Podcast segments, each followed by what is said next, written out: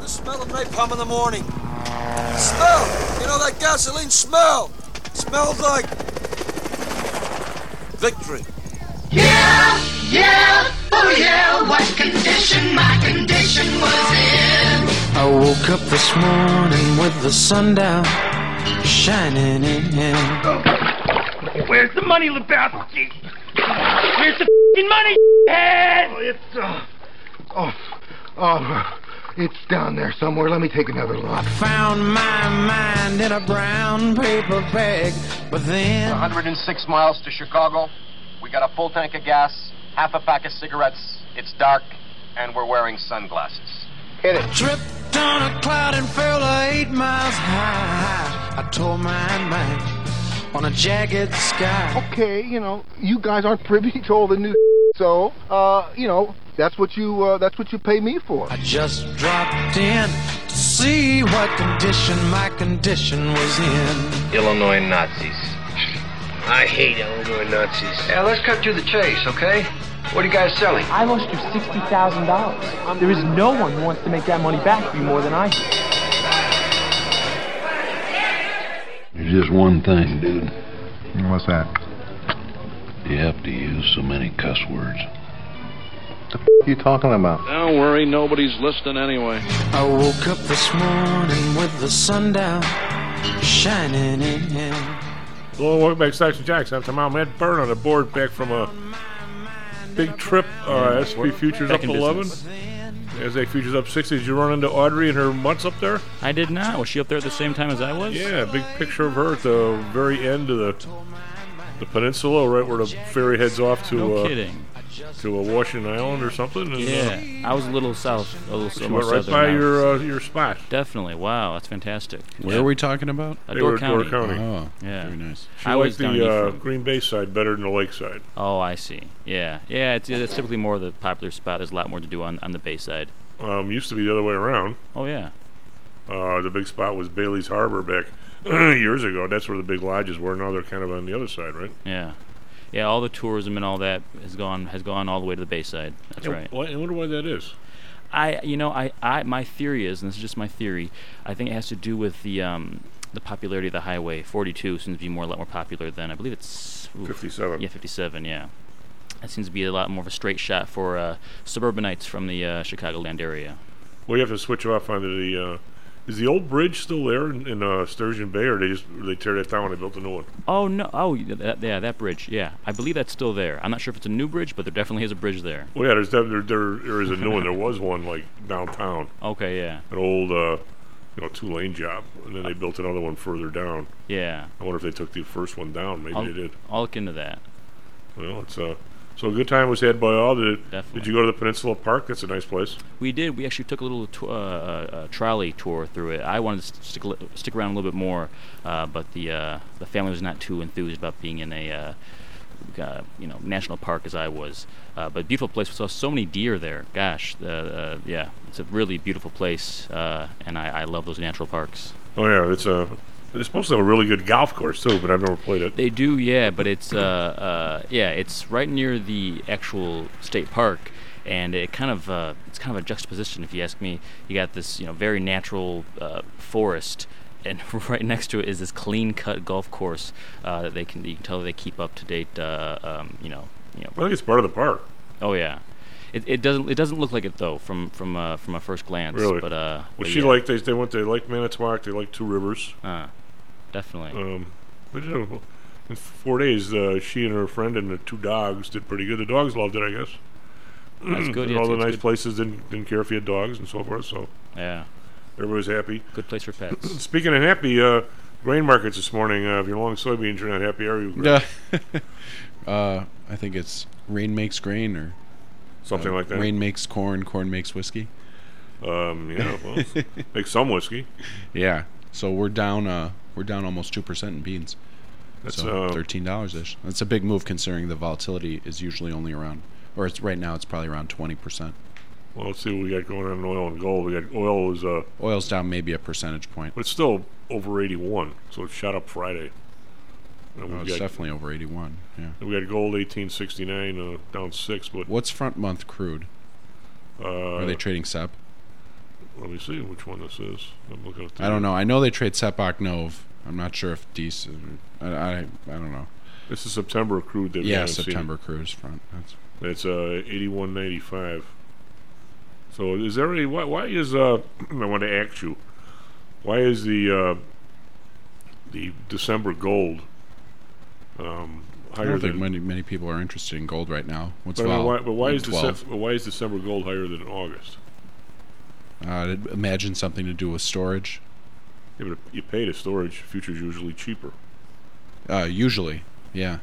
Sometimes, sometimes you sell it because you don't want to store it. Yeah, I suppose. Or that's if true. It costs money to store it, and if it costs you five dollars to store it, and you can sell it for three dollars or something. You, you well, this is gonna this is gonna cause you. That's what happened with uh, oil uh, back well, yeah. when it went negative. So if well, it, it costs twenty dollars to store it and you it, sell yeah, it for it, negative eighteen, it went it went negative because of I B. Oh, you know you know that story. I'm, I I do tell. I don't know the story, but I imagine it is uh, an auto yeah, auto liquidator. It was an auto liquidator. Yeah. uh, Interactive Brokers, who uh, we actually use for a lot of our clients. Um, they do not mess around. No, and uh, they uh, it's one of the things. By the way, if you ever uh, if you want think you want to trade through I B, which probably is the best best know, execution, yeah, best execution yeah. platform around. Uh, I th- I think you're way better off to go through P T I Pro Direct, which is my firm, and uh, we use their platform. But you actually can pick up the phone and call somebody if you need somebody. Try and find somebody at I B. So it, you know you're, you're much better off, in my opinion. And the one time that you got a problem and, and the thing doesn't work or whatever, we'll pick up the phone. They won't. So yeah, Dan's pretty good at yeah. Well, Dan he showed me how to do the. Uh, option combo trader on there. Yeah, it's, well, it's a neat system. Easy. Problem is they they uh, they really get uh, crazed at the end of the day if you don't have enough money to carry the stock or whatever, and they auto auto liquidate people. Yeah, and it's uh, it's a way to not have people, but it's also a way to, you know, you got to be careful with that one. Um, so get a load of this Friday night. I thought the market was high during the day, and I one of the guys that does uh, stuff with me over at N F O, he calls and he says, you know, what am I doing? Wait, these Friday people? Night. Oh, Friday Isn't everything closed? Oh, this is Friday day. Oh, Friday day. But okay. Friday day, we were the S and P five. The spiders were like at five fifty three and a half or something. So they're they're up there. We we're we we're up and uh, and he's got the short the forty six puts. And I say don't don't don't don't buy the forty six puts. Buy the forty seven puts. They're the same price. They're seven dollars out of the money. They're both four cents. You know, give your, you you always want to give yourself that chance. It doesn't cost you any more. I mean. You know, if you're unlucky... Yeah, if it costs the same, that means somebody's asleep at the wheel yeah. somewhere. Well, yeah, exactly. So why, why not take advantage of it? There's, there's, you know, there's a one in one hundred chance that it's going to go below forty-seven, and you're actually going to make money on the trade. Uh, you know, it's it's not a good chance. I mean, you probably wouldn't... Well, actually, you'd always do the spread for even, right? I mean, why not? Did he want to do the short deltas? Or no, he just we just had he had uh, long puts out two weeks. So. Oh, all right. So, nice. uh, so Buying I you know, I said, yeah, I said, don't buy the forty sixes, buy the forty sevens. So he buys them at four cents. So then I say to myself, self, I don't think this thing's going to hang up here. Let's let's buy the fifty one put spread Monday to today or Monday to Friday. It was only like sixty cents. And I think, okay, we, we might settle back a little bit today, but now I'll, I'll be long puts coming in on Monday for sixty cents, which is a nice do, and see what happens. Of course, the market turns around and gets buried. Nice. The, yeah, well, nice for him. The, nice. The, the four-cent ones now are trading eighty-five. Bingo. Which is, that's really rare, four to eighty-five. And, uh, in- of course, my spread gets buried. Thank God I only did it a couple times. For, uh, it, so all of a sudden, I, I lose money on mine.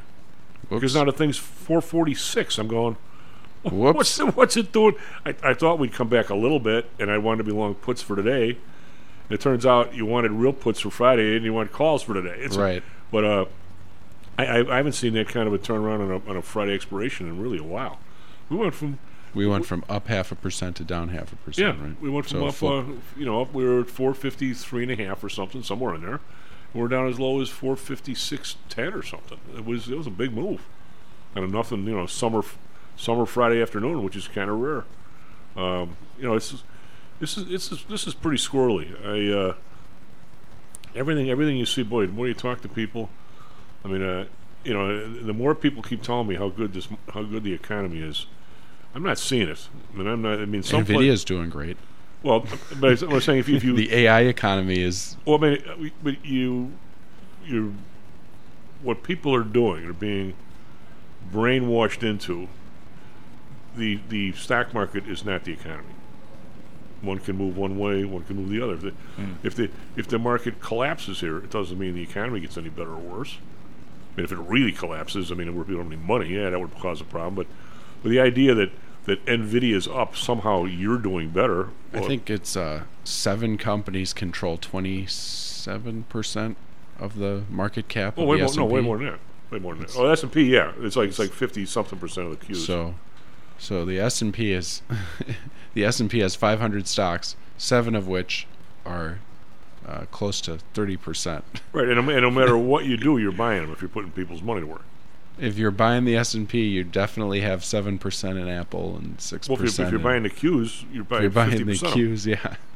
The only one you can get away without it is, is the Russell, but then the Russell hasn't performed as well, you know. So, but the you know the idea that oh yeah, everybody's doing great, look at the market. No, you, you can't you can't do that.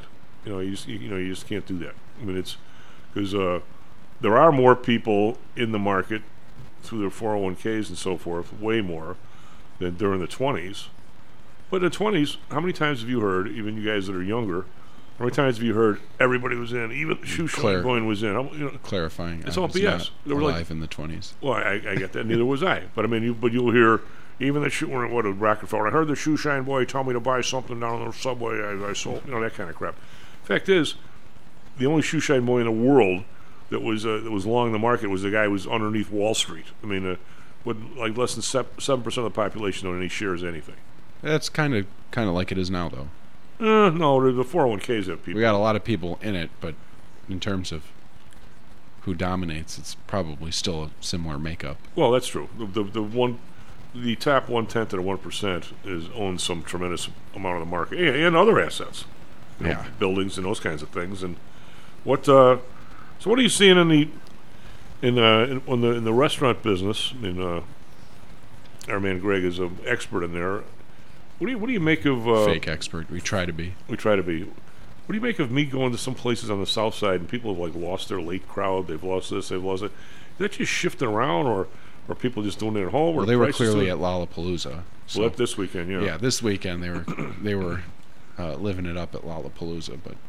But um, there were a, bun- a bunch of young ladies. Do some reconnaissance next weekend. See if so happened. Uh, well, last night I you just you, you can't help but. Uh, also, it wasn't payday last Friday, was it? It's payday know. Is next week. Yeah, I uh, you can't help but observe if it's like right in front of you. But Friday, the uh, two things. One, I'm, I go to my parking spot on Friday night, and of course, it's like a, it's like a uh, tailgater for a football game for Lollapalooza, right? Oh, I can't wait. So the guys are like they're like shirtless. The girls are as close to being shirtless as you could, and everybody before they head to the thing is taking this big bag of gummies and we're all popping them in. Nice. I'm thinking, sounds like a party. That, that, Wait, is slow. this this is not for football? This is for Lollapalooza. Oh yeah, oh yeah, yeah. You could watch it on Hulu though. Well, see. Really? Yeah, they had wow. uh, two of the stages. I think were live on Hulu. No so, kidding. So that was sounded better to me at least. Yeah. No gummies though. Oh, you could do gummies yeah, at home. Yeah, you got some gummies. No shirtless girls though. No. Wow. You see them on the screen. Well, so then the, we uh, were downstairs at. Uh, O'Neill's, and all of a sudden across the street a group of like five, and these girls were not, they weren't fifteen, they were older. And as a matter of fact, they're probably old enough to come in the bar and use the ladies' room. But I've mentioned in the show a few times when I came in one morning after all the shootings, there's a there's a bushes across the street, and I see the cop in there searching for the gun, which he inevitably found in the bushes. Well, the same bushes serve another purpose. It's a very creative, very creative set of bushes. Yeah. So all of a sudden. All these girls are ducking back there one at a time. Uh, one can only imagine. I mean, I know exactly what's going on. The, but the, the other girl would stand guard, and this one girl standing guard with a cell phone. I'm like, you can't you can't drop the cell phone no matter what in God's name you're doing. It's like, so she's there. It would be different if she was like had a rifle, you know, or a gun or something. She's standing with a cell phone, looking like looked like it was her weapon protecting her girl behind the behind the bushes. I'm like, You know, you, you, there's nobody in the, in the bars waving at him. Good one. They could have just walked across the street and walked in. They looked like they were twenty-one to me anyway. They probably weren't, but still, I'm sure they would have let them use the bathroom. It's like, you know, you, you just wonder what, what what the hell's going on. Kitty cocktails. Oh yeah, kitty cocktails. But I mean, uh, Lollapalooza is quite the show. And then did you see all the interviews yesterday of all the people there in the rain? And one one guy goes, I specifically went out and bought ten ponchos. And when I left the house, I left them all at the house. Whoops. I'm like, there's there's a guy that keeps thought together. All they did was talk about how much mud there was and people had to sit down in the mud and they needed a poncho to sit on. Evidently, the park's destroyed, right? Yeah, that's that was, and unfortunately, that happened kind of during the the NASCAR event, and they didn't. Oh. There weren't as many people out there though, so this time there were people everywhere. And so we'll never play softball down there again because the place is destroyed. Plus, there's no softball this year anyway because of the NASCAR. Yeah, they.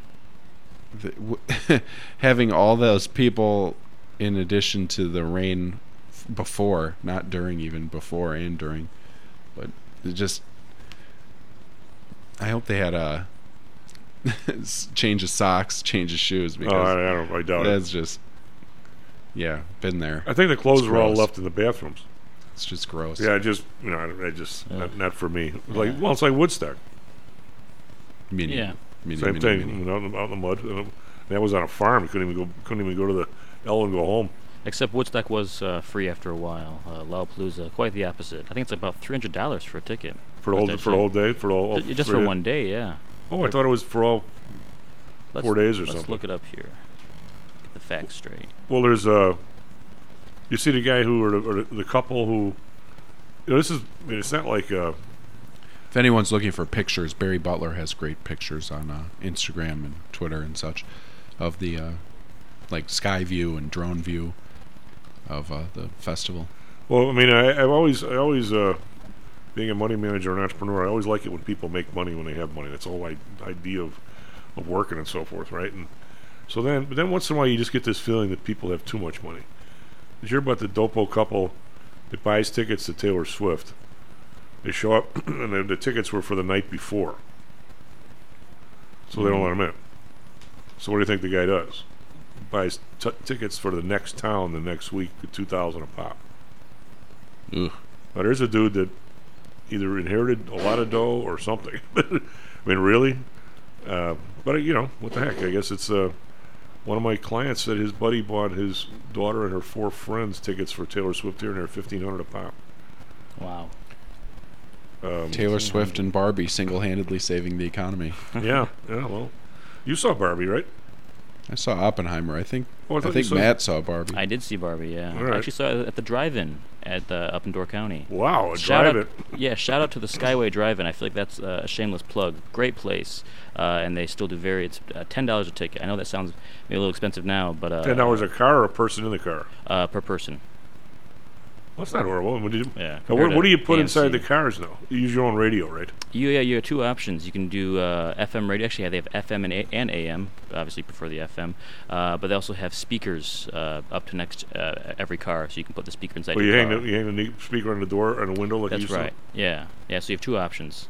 Do they have heaters like they used to have here? No, I didn't see any heaters, nothing like that. Oh, yeah, they used to have actually heaters. You put them wow. in the wintertime. But they were... Uh, They were big on subliminal messages. Mm. You know, you guys know what those Is are. Is that right? a conspiracy yeah. theory? What are yeah. you talking about? yeah, I don't know. You don't, you don't, you don't believe that? Subliminal messages? Well, let's, what let's hear it, yeah. Because he, he doesn't, you know, sometimes I, I hear Greg knows all this stuff, then once in a while he's, you come out of left field. I come out of subliminal messages. Subliminal, he sees those on T V. Yeah. It was like, you know, a, a movie is what? It's It's twenty-four... Was it's twenty-four still shots a, a second, right? Yeah, more than that. Uh, I think it's twenty-four. Anyway, something it, like that. Something like that. See, man knows more about this. But in, in one of the twenty-four, you put like a, a Pepsi or something, mm. and it goes by so fast you can't really see it, but your mind registers it. Mm. So the drive-ins are really big on on having like the dancing hot dogs, and the popcorn, and everything. So the minute they go on break, everybody just pile out of their car and run to the, to the uh, place. Uh, they, did, I will say, they did keep in all the original uh, uh, drive-in uh, clips like that. They had the "Let's go to the lobby" and all that. Oh, yeah. They kept everything original, very authentic. There's no lobby. There's no lobby. There well, is, well, there, there's a well, there there's, is, a, there's uh, a snack bar. There's a snack bar. Yeah, yeah, that's, bathrooms, that's sort yeah. of their, their lobby in a way. Yeah. But they used to be everybody would just charge. Let's up all go room. To the bathroom. Well, they, they didn't have a subliminal. Ba- I don't think a bathroom message, but but it, it, those things were really they've been in what what you know. Just so Greg knows what I'm talking about. What mm. Google sublim. It was actually were, had a ban on T V. Yeah, the best example, Greg, would probably be um, Fight Club. That's what Brad Pitt's character did. Uh, at the at the, this is horrible. At the kids' movies, he was the film operator, and he would put in one one frame of an adult film into these children's movies. That was the whole thing. Yeah. Oh, yeah. Whatever. I never I never knew that. It was always yeah. well, that's, always yeah, popcorn or hot dogs or Pepsi or something. Yeah. And in Brad Pitt's case, it was uh, something a little, a little bit more devious. When was it actually banned? Gosh, let's look that up. Yeah, it's uh, because it w- they used to do it on regular T V. Um, I, I guess they're really powerful. I mean, as, as messages go, you all of a sudden you're hungry. You don't know why. It's like weirdest thing. I'm, I'm taking the under on that. You know, he's he's he's a naysayer. This guy. I'm a naysayer. He's a uh, nay. It'll never work. This comes from uh, truth in advertising dot org. Uh, in nineteen fifty-eight, the National Association of Broadcasters banned subliminal ads. Uh, the F T C also views these ads as inherently deceptive and therefore illegal. But at the drive-ins, no problem. I guess if it's in, uh, you know, it's sort of the way, I guess, it's an archival experience. You're seeing it the way it was intended to see, uh, you know, the same way it was many years ago, just a different movie. Well, even if, and I'm sure, even if they don't put them in the movie, mm. if they put them in the advertisement showing, here, come visit our, our great, you know, uh, snack thing, and if you got little things of Pepsi or something in the snack thing, you're going to want a Pepsi when you go up there. Yeah. It's, yeah, that's like in the Bond films when they put in the, the Aston Martin or the uh, Rolex or whatever, or... What's it now? Omega or something with mm. just straight up advertising. Oh, they pay to be there. Yeah, yeah. Well, I mean, it's a good strategy. Well, I mean, if you uh, that goes back a long way. I mean, I how much do you think uh, Ford paid uh, the movie Bullet? They have the, the Mustang in the chase scene. That goes back how many years? Mm. I mean, uh, a lot of these places they, they want they want people driving Chevys or, or whatever it was. I mean, that goes back to God bless. Uh, what was the what was Broderick Crawford at Highway Patrol? I mean, Buick. I think paid to put the car. This squad car is all Buicks. I will say in the new Barbie movie, now they mention it, uh, very distinctly. There's a couple chase scenes where they're in a car. No spoilers, of course, um, but they're in. I, and I, I registered it. Uh, they're in a, a Ford Suburban, and it's ve- they make it very clear they are in a Ford Suburban. Um, there Ford, is no Ford Suburban. There is no Ford Suburban. An Expedition. What am I talking about? Ford? Isn't there Chevy uh, Suburban, Ford Expedition? Let's see. It says Suburban on it. Maybe I'm maybe no, I'm it's wrong. It's got to be Chevy. Something like yeah. Okay, that's Chevy. My bad. Chevy, mom. Oh yeah.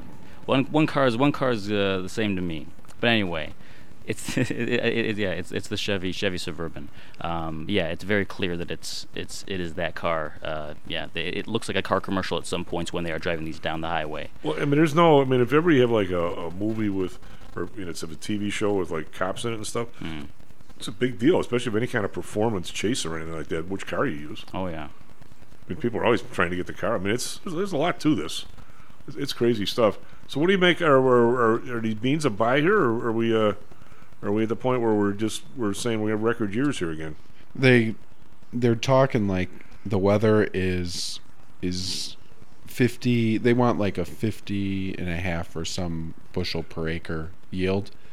And if the weather gets better, they're saying it might it might go up. So um, maybe push the bean prices down. Also, China hasn't bought nearly as much. So you get you get um, so you get fifty acres of uh, soybeans the, an acre, and the you get U S D A. You get two hundred uh, acres of corn. Well, or two hundred bushels of corn. The corn estimates are still probably around one seventy-seven. They think those might go down though. Um, but That's either average. way, either way, you know the beans go from fifteen to thirteen. So, you know, uh, still pretty selling, high. Selling some premium might not be the worst idea. Um, yeah, you well. know, it just as a speculator, as a hedger, you know, hopefully you've had you've had uh, some contracts sold, but um, or you buy puts, or you buy puts, right? And the uh, I don't know. Uh, they usually have the bean vol around twenty percent, meaning twenty percent of. The implied uh, volatility. Yeah, the implied volatility is like three bucks. So, if you're expecting your beans to be eighteen to th- to twelve or whatever, say based on fifteen, you, maybe thirteen isn't the worst place to pick some up. No, probably isn't. I real quick, we've got to go to break here and pick up Jan. Uh, back when, when Dan, my bro, was still trading on the uh, corn options on the Board of Trade, the U S government, for once once in their life, did something totally intelligent. Instead of all this crop insurance and all this other crap, I think they lent people money to buy puts. So if, if corn was trading, you know, three dollars or something, and you uh, were worried about it going down, instead of selling your corn at three bucks, you could buy the, you know, the whatever, three dollar put for whatever the number was, thirty cents, forty cents, fifty cents. So you essentially locked in, you know, two sixty if it was forty cents. So it was an amazingly successful program for two years, and immediately they stopped it. It's a subsidy to those. Well, I mean, they said instead speculators. Of, well, no, but instead of instead of essentially, it's it's another way of buying insurance. Right. It's buying price. You're not buying crop insurance because you can still get a hailstorm over your car, your farm, but it's a way to buy price insurance. Right. And a uh, very successful program, and actually, that one of those years, the stuff ran way up, and the guys who did it participated in the run-up because they had the puts and didn't, didn't actually sell the future. So it was really su- considered successful, though, of course, they stopped it. I don't know under, under who decided to do that. Maybe the grain operator, somebody got together. But S and P futures up ten, NASDAQ futures up fifty-eight.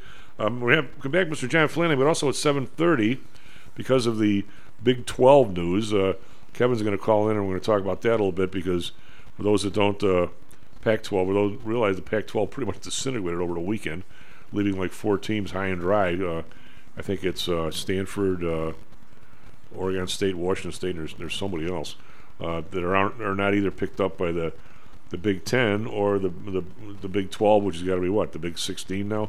And we're going to go through all this stuff when uh, at seven thirty. We'll be right back, Stocks and Jacks. How much confidence do you have that your investments will make you wealthy? Do you truly know the odds? Welcome to Luckbox, the control freak's guide to life, money, and probability. Luckbox shows you how to gauge the likelihood of success before you commit to an investment or any other decision. And Luckbox is free for one year at luckbox magazine dot com slash jocks. Each new issue dives deep into the current investing climate, separates the signal from the noise with relevant trade ideas, and equips you with cutting-edge tactics you don't already know.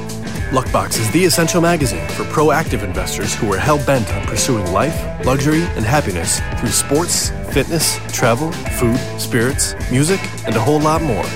Smart investors don't bet on possibilities, they play the probabilities.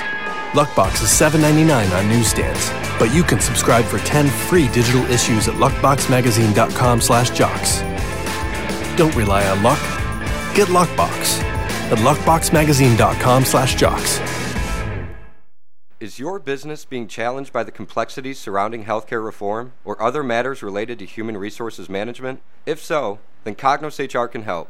A longtime friend and contributor to the Stocks and Jocks radio program, Cognos H R provides its clients with a perfect blend of strategic consulting and day-to-day H R management to drive overall improvement in business performance. Companies that join the Cognos H R family are better able to manage healthcare costs, enhance benefit offerings, and improve employee satisfaction by leveraging our access to Fortune five hundred benefits. Our innovative onboarding and payroll technology, along with our constant attention to detail, enables us to provide the highest level of quality service to our clients. Now, your time and energy can be focused on generating business and increasing your bottom line. We'll take care of the rest. For more information, call us at six three zero, four zero one, eight eight one zero or search us on the web at cognos h r dot com. Cognos H R, innovation in human resources. Licensed in Illinois and Arizona. Hello, this is Tom Howell, the Chief. Confused about investing these days? I suspect you are not alone. Investing was never easy, although at times it may have seemed so. I think one reason behind the current concern, although maybe not explained as such,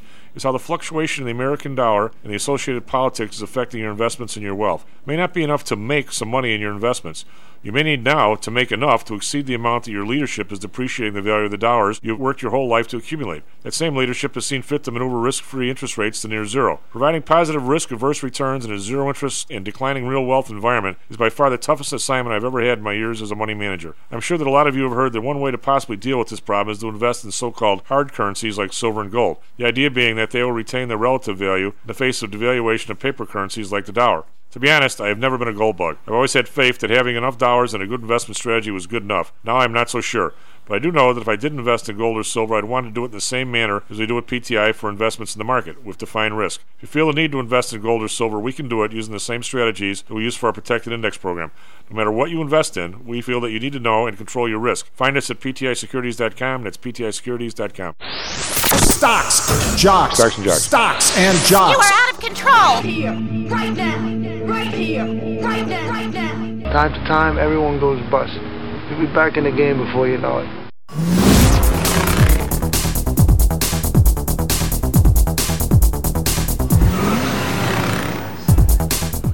How come you didn't find the one, uh, Frank Sinatra? I forget the movie. What do you say?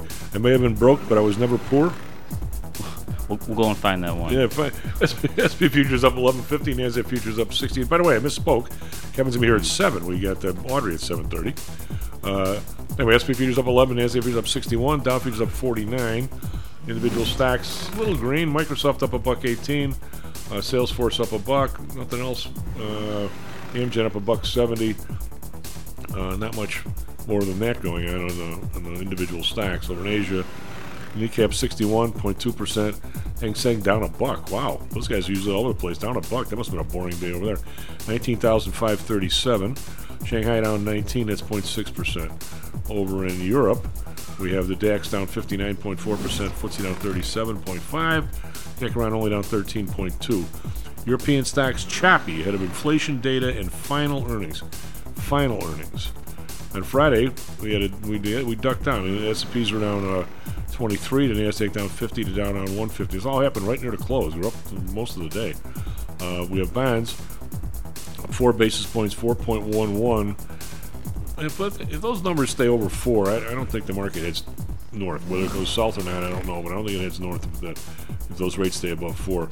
Then again, what do I know? Uh, Bond up four basis points, two point five eight. Japan unchanged at zero point six four.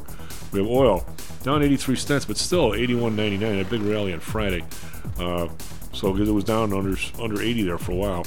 Uh, Brent down eighty-three cents, eighty-five forty-one. Natural gas up four cents, two sixty-two. Uh, gas was up twenty cents from last week out in the burbs, where I got some. Gold down seven fifty, nineteen sixty-eight. They're off three-week lows, uh, but they're still uh, not as high as... Uh, can't quite get to two thousand. Silver down twenty-three cents, twenty-three forty-eight. I mean, that thing, every time it gets down here, it's down near twenty-three, it's kind of a buy. It has been. No, it doesn't mean it will be this time. Copper unchanged, three eighty-five. We've got Bitcoin uh, down ten bucks, twenty-nine thousand thirty-eight. And we've got the U S dollar uh, down a l- up a little bit, actually, against the euro. The euro's down to one oh nine seven. The British pound, uh, one twenty-seven, down slightly. Uh, I mean, the dollar's up slightly. They're down slightly. Matt, what do you got for us, Trevi, with sports? Cubs, Cubs, Cubs. Oh, definitely, yeah. Uh, if we, we can go right to that. Uh, Cubs uh, won uh, yesterday, uh, as well as a, a final score of six to four against Braves uh, last night. Uh, White Sox won their game against Guardians last night as well, five to three. And Diamondbacks lost their game against t- uh, Twin City. That's five to three. Now for weather, give you a little bit of that. Chicago, uh, currently sixty-seven degrees with a high of seventy-six today. Uh, expect overcast skies throughout the day. Uh, but tomorrow, Tuesday, uh, August eighth, we're expecting a thunderstorm in the afternoon. Uh, temperatures up to eighty-five degrees tomorrow. Down in Phoenix, Arizona, partly cloudy, ninety-three degrees currently, a high of one hundred seven later on. An excessive heat warning to stay in effect for the area until eight p.m. Mountain Standard Time. Uh, and uh, that's all I got right now, Chief. Back to you. Do we have Mister Flanagan? We're still working on getting him. All right, well... We stuck have... with me, Chief. Uh-oh. Sorry. Stuck with you. At the, that'll work. The, uh, what's it called? Denier. Subliminal denier. Yeah, you're a subliminal denier. You, you're, you're just a naysayer. What was the I guy? Don't know. What was the guy? You it'll never work. We'll never make it. What was that? The... People want to buy things. They, they're going to buy things. You don't need to... Well, maybe if you remind them. Well, well you got to tell them which thing to buy. Yeah. You know, we, you definitely want to sell a popcorn for... Years and years, and I don't know, I haven't been in a movie in a long time. Other than text messaging, the highest profit item like on earth was uh, movie popcorn. I went to see Oppenheimer. Mm. I fell asleep in the in the first. Yeah. there, but there was a I woke up bomb going and, it was, and you were falling asleep. It was that was later. Oh. That was yeah. okay, okay. That um, woke you up. But it was interesting. I would I would watch it again, minus like you know the first or the minute thirty to minute to the first hour. Well, you, you, you, the you, first like twenty minutes were pretty cool. You relative you, if there's not something blasting off or something every thirty seconds, you're not you're not involved. Three hours, long time, Chief. Yeah, that's pretty long. I wouldn't. I would never go watch Lawrence of Arabia if I were you. My mother took me to see that. God bless. That's a long movie. I think. I think that might have been like three and a half hours of blood and sand. It was ugh. Wow. It was. Uh, I don't imagine one of you guys ever saw that. It was. It's quite the film, but ugh. it's a, it's a one timer, if that. if that. If that. Uh, well, some of them are. You know, the longest day was three and a half hours. I think. Yeah. What you? Titanic was three hours. Yeah. What you? Uh, That's, that's longer than it took to sink. It only took like an hour and a half to sink, well, right? Let's let's get, get with the pace. Come on, let's pick up the pace. This thing's going down.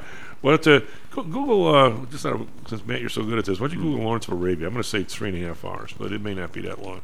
Oppenheimer was interesting. I I enjoyed the uh, I enjoyed the entire thing minus that you know. Well, there's thirty a to, there's a tremendous uh, um, story about that in. Uh, William Kennedy's Freedom from Fear, mm. and it's uh, and how and how it was. Everybody says, you know, the, the Germans were, uh, you know, so close and blah blah blah. That's that, that's really kind of all B S because they may have been close in theory, but they lost so many of their people that they. Uh, um, that was one of the things they talked about in the beginning was um, how you want to exploit the enemy's weakness, and one of the. One of the enemy weaknesses was they were kicking out all of the people who knew who had all yeah. that great information and and uh, background and knowledge of the physics, and so they were kicking out all those people, and the American well, military wanted to well, use that as to their uh, advantage. They used they booted out like seven Nobel Prize winners, mm. seven or eight, out of uh, either Germany or uh, Italy, and then I guess a couple in France too. I mean, but the the story was that. Uh, Enrico Fermi somehow got over here. Yeah, and uh, he went. Fermi was a player in. I, I forgot who played him, but he was uh, men- mentioned and talked about in in the research labs. I think. Did they here. have anything in there about the part Roosevelt played? I'm not. I don't remember, but I don't think it was as much as um, him as it was the general in charge of the whole project, who was a. logistics person. Mm. Not George George Marshall. Not Marshall, the somebody under him. The one who he had in charge of the, the project. So it was Oppenheimer's, I don't know if it was his boss or his colleague or his government counterpart, but Oppenheimer was in charge of the science part mm. and then the funding and the construction and all the um, logistics related stuff was, was this Hey, Army man, why don't, you, uh, why don't you give John Flanagan a call? He says Zoom won't let him in somehow. I see, okay. The Army official who was in charge of uh, making sure everything worked and and uh, keeping all the civilians um, in line. Well, the, uh, the the Germans never really, although they they had a, a heavy water source in Norway. That's one of the reasons why they ran up to Norway. But they really didn't, there's no way they had... They had anywhere near the capability of getting enough uranium or plutonium. I mean, you had a, you had a, it's like a, it's like you get like an ounce per ton or something. And we had like I don't know how many thousand people working on this project with a massive mine in, was it Tennessee and another one in Oregon, from Washington or someplace. Leslie Groves, okay. Lieutenant General Leslie Groves mm. Junior And but the, yeah. uh, I mean, Fermi came to, he went to see somebody in the Navy, an admiral. This is a weird story, but captain came in and says that now Enrico Fermi is a physicist and a Nobel Prize winner. The captain says to the admiral, "Some wop out here wants to see you," and they just they didn't know what the hell he was talking about, and just like dismissed him. And somehow somebody got wind of how important this was. This is according to William Kennedy, you know, and got and got to Eleanor Roosevelt, who scheduled him for, for a meeting with the president, like you know, three weeks out when he had ten minutes.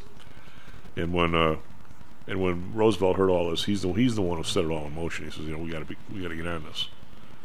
And uh, and it, it took, you know, a couple of years of, of digging and, and and mining all this stuff. I mean, we had I think yeah. They, I, now like that fifty, I think about it, three years in three hours, you know, whatever. But I mean, yeah. it was I think we had like fifty thousand people working on it. I mean, there's no way Germany could have done that while being bombed. You know, I mean it. it I mean, the idea that they were that close. mean, if Hitler would have put everything off for two or three years, but the reason why he didn't is he was broke. Yeah. I mean, people say, why did you know why did he attack? The, the, the German army was was appalled that he attacked when he did Poland, but he was broke. He had to go get stuff from other places. I mean, basically, you know, they got it, we want it, let's get it. And that's the real reason for war, right? And uh, and that was, I mean, people don't realize that's the economics of it. That he, I mean, how how did they go from, you know, worse depression than us to uh, doing pretty good? Well, they, they spent a lot of dough and they didn't have it. I think that uh, what was it?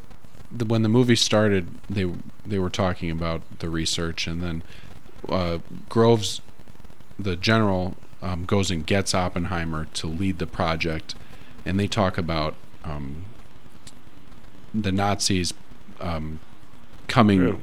Yeah. Their Heisenberg is is getting closer and closer, and they wanted uh, Oppenheimer and Teller and a couple other. I think Fermi Fermi came in later, mm. and they talked. And he went. I, uh, but I think Einstein Fer- was like a character in the movie too. So well, he was. But I think Fermi uh, won his Nobel Prize in eh, thirty-six, thirty. I'm not positive on that. John probably knows all this stuff. John, how are you, buddy? Good, Tom. Morning, Greg. Matt. Good morning. Good morning. So what's the what's the good word? Did you participate in the demise of the Pac uh, the Pac twelve? As Kevin's going to talk about it at, at seven o'clock. I'll, I'll take Kevin's account of it on faith. Yeah, it's uh, crazy stuff. What? Uh, so what did what did you accomplish this weekend? Anything? I didn't do a whole heck of a lot. I got some writing and researching done for an article I'm working on, literary article. That's about it. So it was a good day to just hole up and do library-like things. So. Yeah, it was. Uh, you weren't down in the mud at Lollapalooza? No. Although I, I applaud all those diehards who were there. You know. It was like uh, we, we, you were you were at Woodstock, weren't you? Uh, I had plans that, you know, that were foiled at the last minute. My brother and I were supposed to trek down there. Wow. And we kind of chickened out at the last minute. You know, we're going to tell our parents some fantastic story about where we really, you know, were not. So uh, in, the, in the end, we thought maybe this would be kind of a deceitful thing, so we abandoned our plan. How the hell were you going to get from here to upstate New York? Hitchhike? Well, we were, we were in Washington at the time, oh. and we we're going to, like, delay our trip home uh, by a couple days with some circuitous route that had nothing to do with Woodstock and the version we were going to tell our parents. So that's how, you know, nervous I was in the year before senior year of high school. I didn't want to do too much to get on my parents' bad side. So God. So you're telling me you're going to Cooperstown. You're actually right. out in head. God. The, uh, it, it rained there, too, you know. Um, just saying. Uh, but the, but the, the, it was it was dry on the stage, I guess, huh? Yeah, that's the only place, too. Yeah. What, uh... So what do you make of all the? I, I like the part, that, and then we're talking about the uh, the Trump situation. The more this thing plays out, the more I'm just I'm just appalled at the whole. I mean, you know, how do you believe Pence or uh, who's the other guy, Chris Christie, when they're running against the guy? You know, even though I think I think Pence is pretty straight actually. I, I don't know if he is or he isn't, but compared to Trump, he sure seems like he's straight. Uh, then they put the gag order on Trump. How, how could the guy say more if he didn't have a gag order? I mean, does the guy pay attention to anything? The whole thing is a sham, Tom. You know, I, I, I'm just amazed that, you know, it, it shows the desperation. Um, that they want this guy off the stage at all costs, and they'll jump through any legal hoop or invent any, you know, legal theory to accomplish it. It's pretty pathetic. Well, I, I, I'm of the opinion that... Uh, What you what you don't you should just let the guy die off and go away instead of putting him back in the news every day. That would be, the, in my opinion, well, the right way to do it. It's pretty clear that they've concluded the only way they can beat him is by not having him as a candidate or putting him in prison and hoping that that keeps him off the stage. But I, I mean, that's not I, I, that's I, not a very smart way to win an election if you're that worse, much worse than the person you're you're running against. I mean, they've, they've tried everything possible to discredit him, impeached him twice, indicted him three times. And none of it's working, so it's pretty clear to me that um, what they're doing now is just, you know, good old-fashioned election interference. They, they want to steer the election, you know, the, the way it's going to be conducted and who's going to be participating, just the way they want it. Well, that that sounds pretty undemocratic I, well, to me. Well, six months ago I was reading before this started that his rallies were, were half full, his stuff was old, nobody wanted to listen to him, he hadn't come up with a new line in two years. Just let him go away. I mean, uh, but, but they can't do that. Uh, you know, but I mean, it isn't, it isn't like he's not. Even if taking all the documents and stuff, which is not about this, even if that was somewhat of a mistake, his response to it was absurd. Hey, here they are. The movers brought them here. Take them back. I mean, whatever. I mean, everything the guy does is like, and yet the more he, the more he becomes, the more obnoxious he gets, the more people like him, which is even more bizarre. I mean, there's got to be somebody else that feels the same way he does about Washington that'll be a lot more effective and a lot more intelligent about it. It's got to be. I mean, first of all, I feel the same way he does about Washington. I, it, it, but uh, you know, I'm I'm not, I'm not going to be like a bull in a china shop like that guy. I mean, I mean, I, I just don't.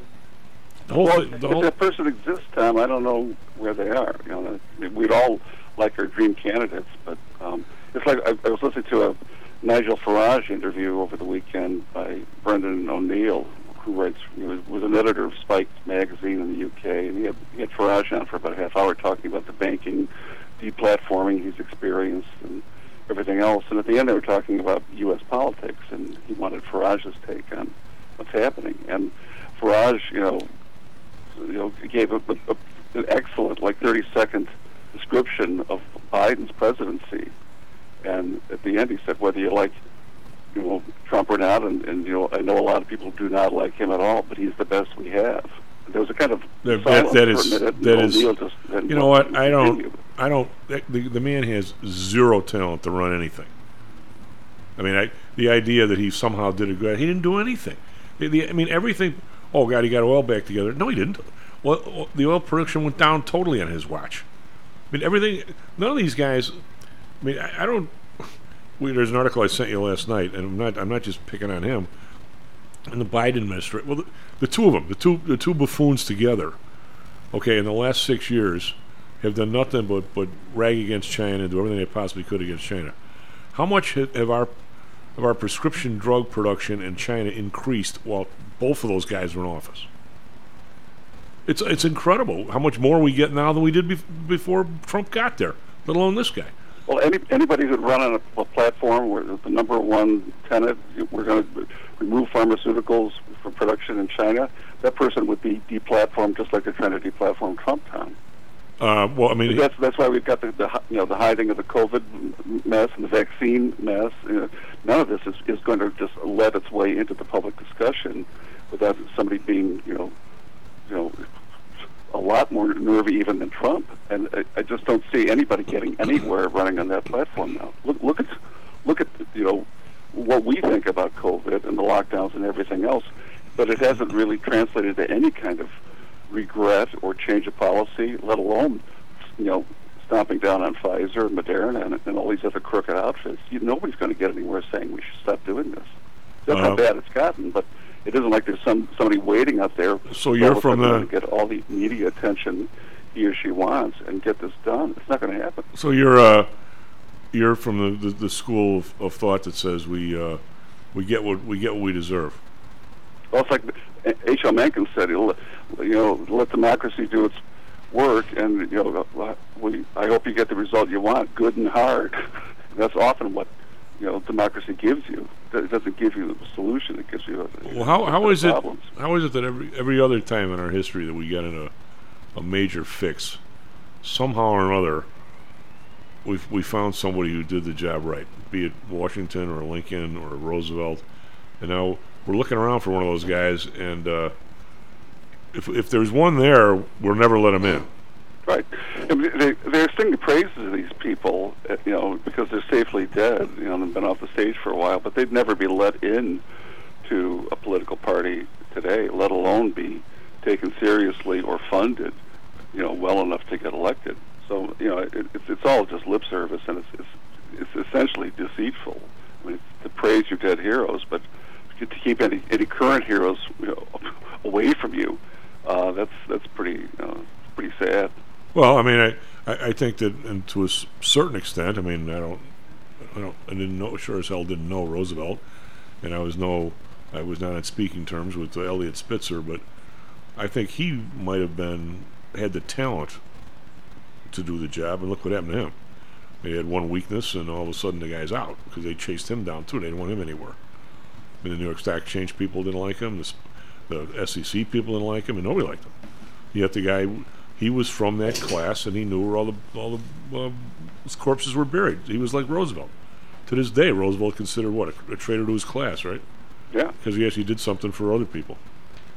Man, I don't, I you know, the, I don't know how you break through the money part of this. I don't see how you get started unless you'd have to be some sort of a, you know, unfortunately, you'd have to be almost like a public figure from T V or something like that. I mean, well, for, that's how Ronald Reagan got in, right?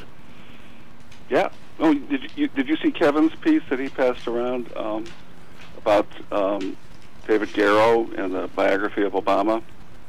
I think it's an article from Tablet magazine. Uh, I didn't read that one. I was reading all the yeah, other stuff. It's pretty interesting. I mean, he, he, the whole idea that Obama stayed in Washington after, you know, twenty seventeen, um, certainly raised my eyebrows.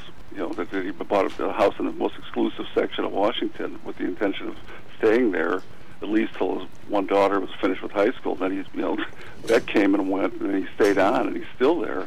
Um, Where should he live? The media has never, you know. kind of you know, queried what the heck is going on with this, and why are why are all these people being seen coming and going from the Obama residence? And you got people who are clearly are pulling the strings for Biden, because Biden doesn't have any strings to pull, at least any strings he knows he's got. So uh, something has you know has, has really gone off track, and the, and everybody is participating in a kind of you know hushing up of it. And it's, it's I haven't read the entire interview that the author of this piece does with Garrow, who wrote this biography of Obama in twenty seventeen, but I do want to finish reading it. Well, why is that? I mean, uh, what was the old line that the uh, well, the Cabots talk only to the Lodges, and the Lodges only talk to God or something? I mean, yeah. I mean, it's not like these uh, these are names you probably don't, don't even remember. Well, right? no, no, and it isn't a very deep talent pool either. I mean, the, the thing I take away from this article about Obama is that the books that he supposedly wrote about himself were just a way of establishing a resume that he couldn't put on paper any other way. He didn't have any accomplishments, really, of any kind. But he, he fabulated this kind of account of his coming to terms with his race and his background, uh, and this propelled him to the White House. And I think he was I w- he was propelled there by somebody.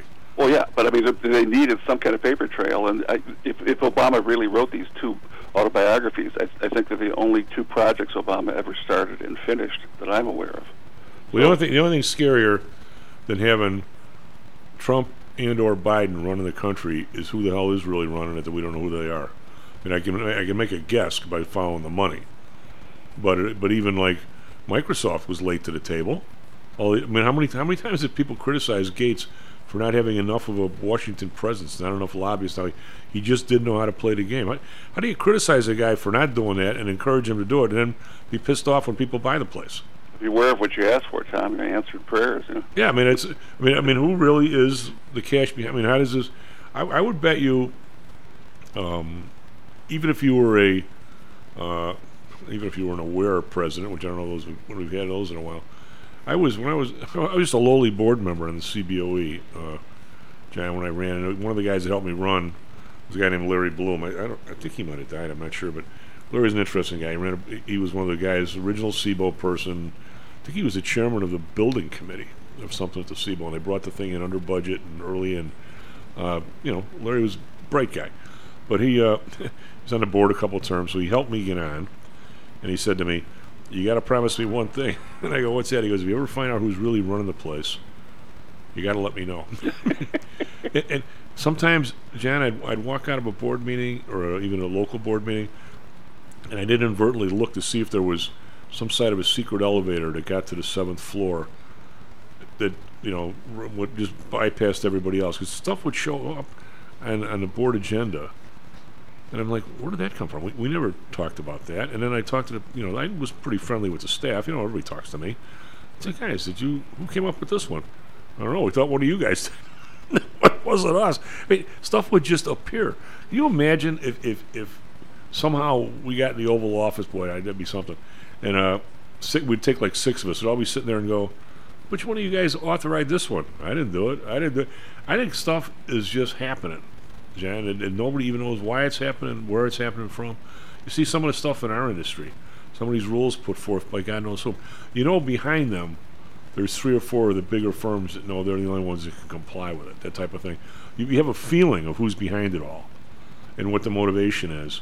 And you have a feeling that the people in the regulatory group are too dumb to realize how much it's it's it's it's, it's too dumb, or or or they w- or they they're waiting for the job at the other place. Matter of fact, what the who was Arthur Levitt's right hand man? Was it Arthur Levitt who got in some kind of trouble and he ended up kicking him to the a big job at Bear Stearns before Bear Stearns went under or something? And, I mean, it, there's this interplay back and forth in all these places between these people, and that I don't even I don't see how the hell is. I mean, Trump would have to, I think the only way you could do it, if somehow, not only would you have to become a third-party president, but you'd have to get at least seven, eight senators that ran with you and won, and maybe forty reps. You wouldn't need more than that, because, but you'd be, the, you'd essentially be the, the party in the middle. But I don't see how, if you didn't have any support, once you got there, I think they just, they just put up with you for four years. Well, you can you can see the example here in, in Illinois with, with Bruce Rauner, yeah, and the Illinois legislature, which is Madigan. It was just, you know, Madigan was the stand-in for the entire legislative body, really. And once you got on the wrong side of Madigan, it, it didn't matter who you were, how much money you had, or anything else, you were a goner. Well, also, so, I think the bureaucracy just does what they want to do. I don't think I don't think the governor, I don't think Pritzker, even though I think he's sort of in charge, if he were to tell the tollway authority, hey, whatever the, the name was or the number was, you know, all this easy pass stuff that you guys have, when we pass the bill, you're supposed to get rid of it in sixty days. You're not. Get rid of it. I, I bet they don't even do it. Somebody will take a thumb drive home, so it'll be around. I don't think I don't think anybody will do what these people tell them to do in the bureaucracy. Mm. And I think they just I think they, they do whatever they damn well please. S and P futures up eleven, Nasdaq futures up sixty-four. Come back, Kevin's going to pile in. We're going to talk a little bit about. I mean, when was the last time, John, you saw an entire uh, conference disintegrate over a weekend? I mean, it, I mean, it's really something. We'll be right back. Stocks and Jacks. This self-directed trading is a lonely job. Online trading is not as easy as point and click. No, it's not. Everyone, even professionals, need to share ideas and think out loud every now and then. That's what I like about P T I Pro Direct. Their staff of former option floor traders really helps me choose the right strategy for trading option volatility and plan the time decay for my covered writing program. Yep, nothing can replace years of trading experience to stop you from making that dumb trade and for saving a few bucks. We've all been there and done that. Yeah, I have access to all that great trading advice and experience for just a penny a share for For stocks, one dollar for equity options, and one dollar minimum a trade. Our clients at P T I Pro Direct can call when they need a little help on a trade or just to talk about the market in general. We trade every day. We love this stuff. That's what I like most about P T I Pro Direct. Cheap prices, along with great advice from real floor traders. It's the best of both worlds. Tell your friends. That's P T I Pro Direct dot com, P T I Pro Direct dot com. Are you one of the millions of people who suffer with pain? Do you wake up in the morning with stiffness in the lower back or neck? Why are you using medication to cover up the symptoms without treating the actual cause? Painkillers, muscle relaxants, and anti-inflammatories are not the answer. At ChiroMed, physicians are trained to detect the cause of your symptoms and to correct the underlying problem. If you're ready to listen to common sense and do what it takes to make changes in your body that can affect your health for the rest of your life, give ChiroMed a call and set up a complimentary consultation. They are located in Orland Park and can be reached at seven oh eight, four oh three, two seven two seven. twenty thousand patients over twenty-two years have been treated at ChiroMed, and over ninety percent of them have had positive results without medication or expensive surgery. Isn't it time you did something good for your body too? Give ChiroMed a call, seven oh eight, four oh three, two seven two seven. That's seven oh eight, four oh three, two seven two seven. Let's get you pain-free and living again. Hi, I'm Audrey Johnson, an owner of Home Source Realty and a frequent contributor to Stocks and Jocks. If you're nervous about the stock market and considering diversification, or are looking for a rate of return way better than your banks, consider adding rental properties to your portfolio. Whether it's a condo, single family, or multi-unit building, I can help you select a property that meets your financial needs. Call or text me at seven oh eight, three four nine, three four five six, that's seven oh eight, three four nine, three four five six, or visit my website at my home source realty dot com. That's my home source realty dot com. Stocks, Jocks, Stocks and Jocks, Stocks and Jocks. You are out of control. Here, right now, right here, right now, right now. I'm funny how? I mean funny like I'm a clown, I amuse you.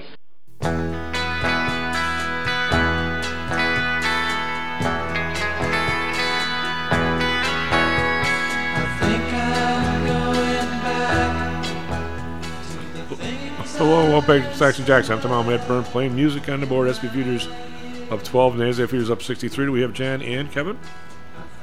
Indeed. How come Kevin can work the Zoom and Jen can't? um, I'm more coordinated than John. Yes, yes. Um, we've known that for how many years? fifty? Yeah. Um, Morning, Kevin. How you doing? Good. How about you? Oh, I'm doing fine. I'm between terms, so you know, I got a, I got a little bit of breathing uh, room in my days now. Well, I think, hey, before we start this uh, discussion, I'm here. Um, why don't we uh, t- give me give me two minutes to, to actually ex- explain to people what exactly a conference is. Uh, the Pac twelve conference. Now, they've been tax exempt since July nineteen fifty-nine. They have an E I N number, which is a business number. Their classification: amateur sports clubs, league, amateur sports clubs, ugh, leagues, N E C, recreation sports, leisure, athletics. They have a, their non-profit tax code designation. They're, I didn't realize they were five oh one c three, John, uh, John and Kevin, but they are evidently. Defined as organizations for any of the following purposes: religious, educational, charitable, scientific, literary, testing for public safety, fostering national and international amateur sports competition, amateur sports, as long as it doesn't provide athletic facilities or equipment, whatever that means, or the prevention of cruelty to children and animals. Donations to this organization are tax deductible.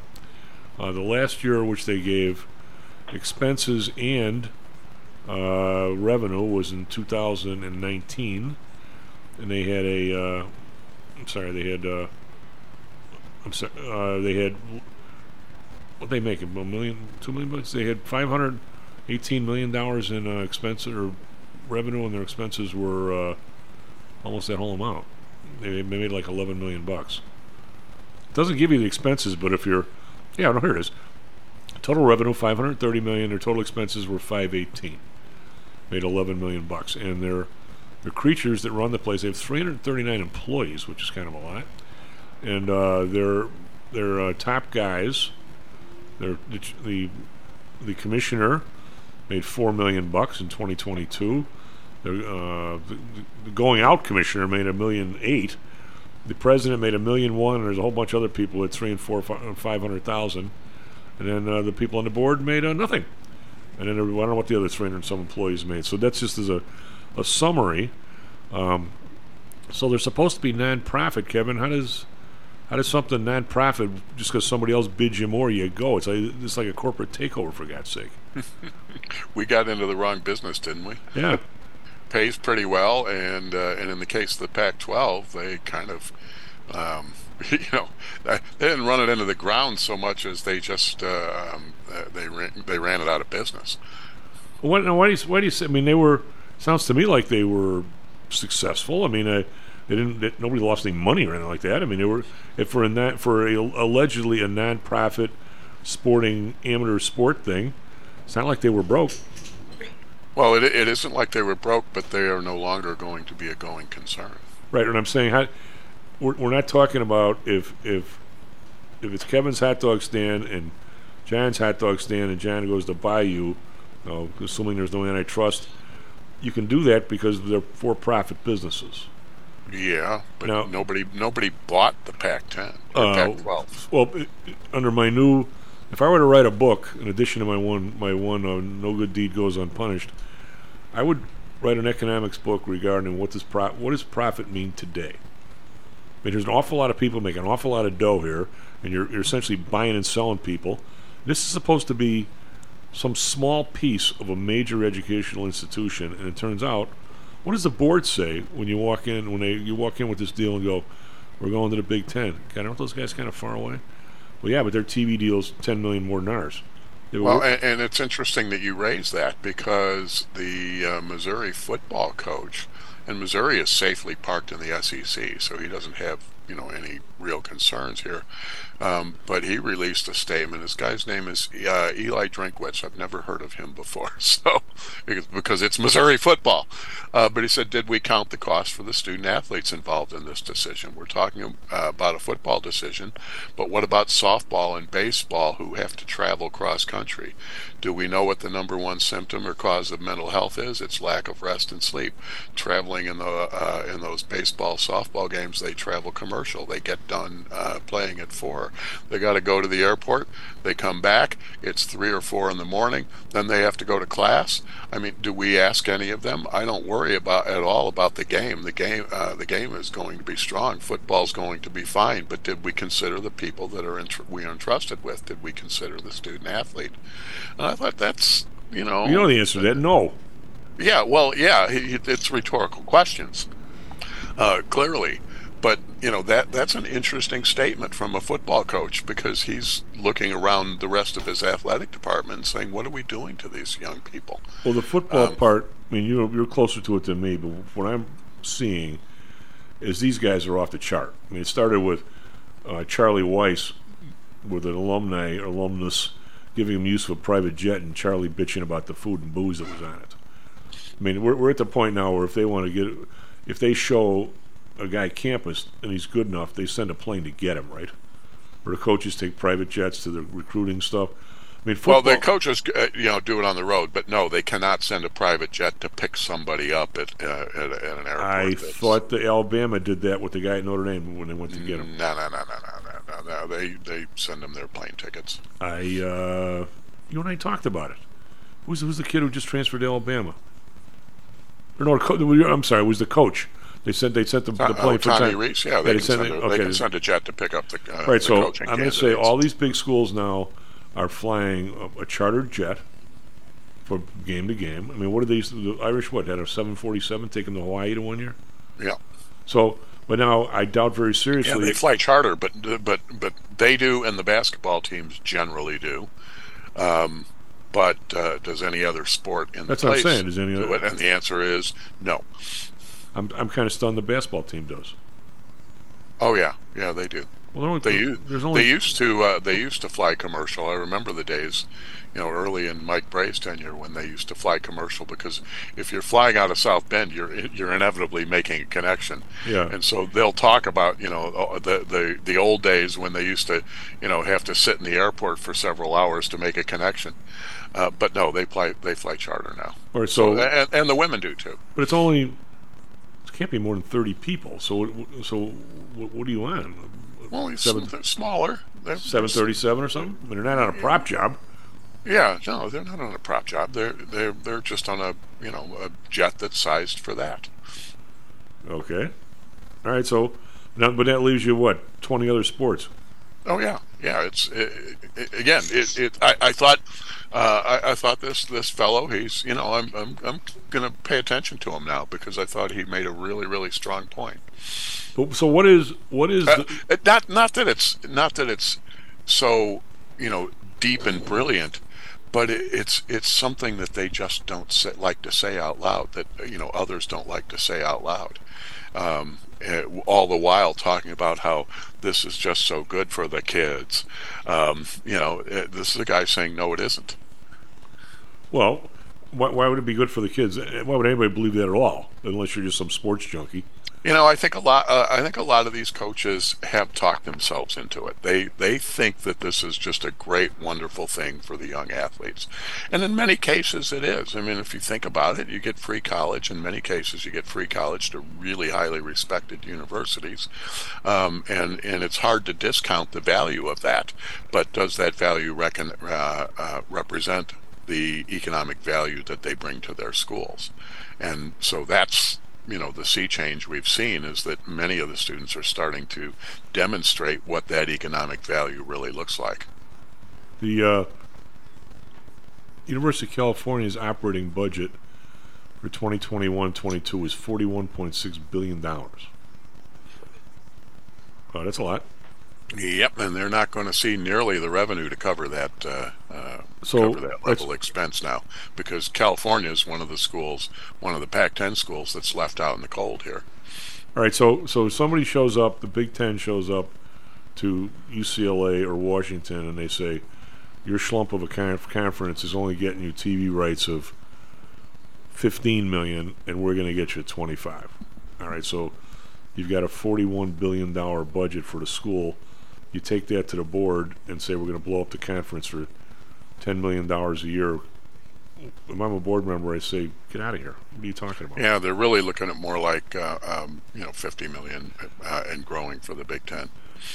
Now, why, why, but why wouldn't the, the Pac twelve in their in their area be as lucrative? I mean, I guess my question is, if, if Southern Cal, if, if their listenership is only worth fifteen, how does joining a conference miles and miles away all of a sudden make it thirty?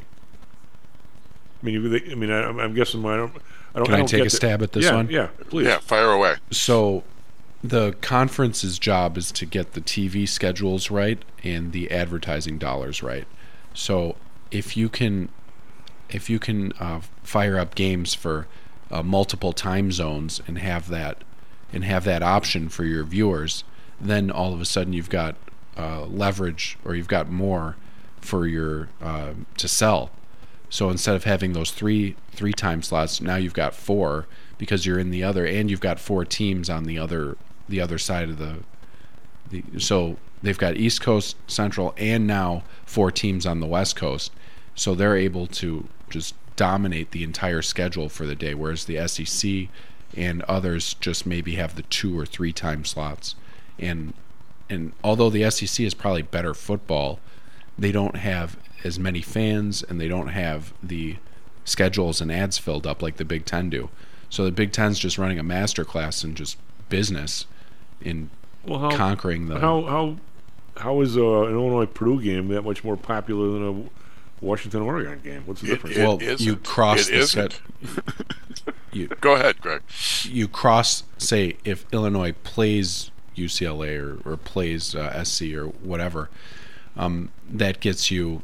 that gets you more uh, flexibility for the rest of the games. And so you're where the Pac twelve had a bunch of crappy scheduled games, meaning they would have to travel more, they would have to uh, play their, their tough games back to back.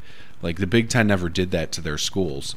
So it's it's better for those those teams in the conference to play in that kind of scenario, because they they're not pressured. The Pac twelve really, they just dropped the ball a couple times. Uh, the first being with their network. They created the, the network, but it was standalone. They never they never had any leverage with T V, because it was just their product and that's it. Whereas Fox and Comcast and, and whatever, they would all partner with, with Big Ten and, and S E C. And it it was it's not even the same level. Well, I don't. I, I get the part about well, the time frame. I want to go back to Tom's question. You know, that that, that Purdue game, that uh, maybe Indiana, Purdue. The the answer is, who's going to watch that? Alumni. you know, I mean, alumni and, and a few other interested parties, but they're not. And that's not really the point. Is how much Pac ten or Pac twelve football have you uh, have you watched over the years? When are their games on? Um, you know, you they you can get a late afternoon game with them, and they do, and you can get even an evening game uh, that schedules. But then there's always this late night Pac ten, and frankly, in the evening or at night, how many people in the Midwest pay the slightest bit of attention to Pac twelve football? And the answer is very few. You well, know, it would like, have like... to be it'd have to be a really, really big game of some sort. Now, on the other hand, let's go into that evening time slot or even the late night time slot, and let's send Michigan or Ohio State out there to fill that. Let's, you know, uh, let's uh, um, let's bring U S C out here for an early time slot and see uh, against Ohio State and see what kind of audience they get on the coast. You start what you're doing is you're cre- what they're buying is matchups to fill the programming time slots. You're talking about the N F L. Suppose, I am talking about the N F L. It's the yeah. same model. Well, okay, but I, I I just read the part about five oh one c, three c. Oh, uh, yeah. oh, you mean it's a not-for-profit. Okay. I'm, I'm going to go back to my statement that colleges are just big hedge funds. Yeah. yeah. It's a, I, I mean, I, it, I guess, you know, it, it reaches the point where, um, I, I mean, there, there's some spots where you, you go with this, and the pros... Even they, even they might have some moral someplace, but I mean, uh, you know, if if you had if you had women's soccer and said, okay, instead of wearing shorts, we're going to wear bikini pants, and then somebody else is going to say, somebody else is wearing nothing because look how much more they're. It's, at some point, you got to have a, you got to have a shred of morals and say, what are we doing here?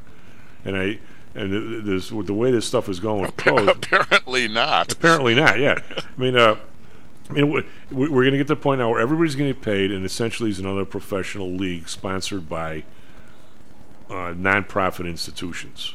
It's it's minor league sports and has been all along. What makes it work? Come on, you guys, all three of you, uh, all three, four of you. What uh, what what do you think is, is what makes it work? Well, the, the, it used to be the fact that the guys weren't getting paid and the other guys were. Mm, I think people, you know, some people like that amateur thing, yeah. But I think, I, you know, in many cases there wasn't the delusion. But I mean, I guess, but I, I mean, Rick Tallender wrote in his book years ago just what you're talking about, Kevin. I'm going to guess money. You, you, money, yeah, it makes it work, but but the uh, uh, but that's what that's what makes it work. But what creates the interest? Because you're not seeing that same interest in minor league baseball, you know, uh, in the professional minor leagues. Well, somehow or another, people have this uh, adherence to their old alma mater, or yeah, it's alma mater, it's State U, it's you know, it, it, it has really tapped into that, and and what tribalism. They always have to worry about. Uh, yeah, it is tribalism. That's a good way to put it. Uh, and and so what they have to make sure, if they don't want to kill the golden goose, is to make sure that they keep those identities, um, and and keep them strong. Um, so, you know, what is State U? Well, does State U mean the same thing in Illinois, where you have Chicago and you have Chicago sports teams? Does it mean the same thing that it means in Alabama or Mississippi, where you don't have those? Um, it you know it becomes it, it becomes, as Greg said, it it becomes a tribal thing. So maybe the Bears should join the Big Ten. Yeah, the Bears should join the Big Ten, but it would be kind of embarrassing if they don't win it. Well, I mean, I guess it's, they're looking for a new home. I vote Big Ten. Well, but how far away from the, the educational product? And you know what? And I know you guys are absolutely convinced that, that these that these schools. I mean, you take look at the, the budget of U C L A. Now, the same people that we have on the show today will tell me, and actually, you guys aren't as vehement. Greg knows my other group that is Mister Sports Group. Vehement. That's a good yeah. word. I need yeah. to look that one up. They're they're they're, they're saying, you know, U C L A couldn't possibly go without football. There's too much money. For God's sake, they're charging people sixty-seven grand a person. Their, their budget's forty-two billion dollars. They don't need football. They might want to think of it, but it's not like they're going to go under. And who's kidding who? Yeah, the only the only conference that I see, and I maybe maybe the others have some kind of a similar setup. Uh, the ones that get a, a, um, any kind of academic benefit out of this are the Big Ten. They have this big research cor- uh, consortium um, that their members all share in it, and and they literally have billions of dollars worth of research grants that come their way. Um, and and I'm I'm not. You know, I'm not exaggerating. The number is in billions. So U C L A's um, endowment's only five billion dollars. Their budget's their budget's nine billion dollars, though. Yeah. So so there is there is something that goes on there that people that that has some value. That you know, when you when you keep saying Northwestern's going to exit, I keep looking at that and going, I don't think they're going to walk away from that part of it.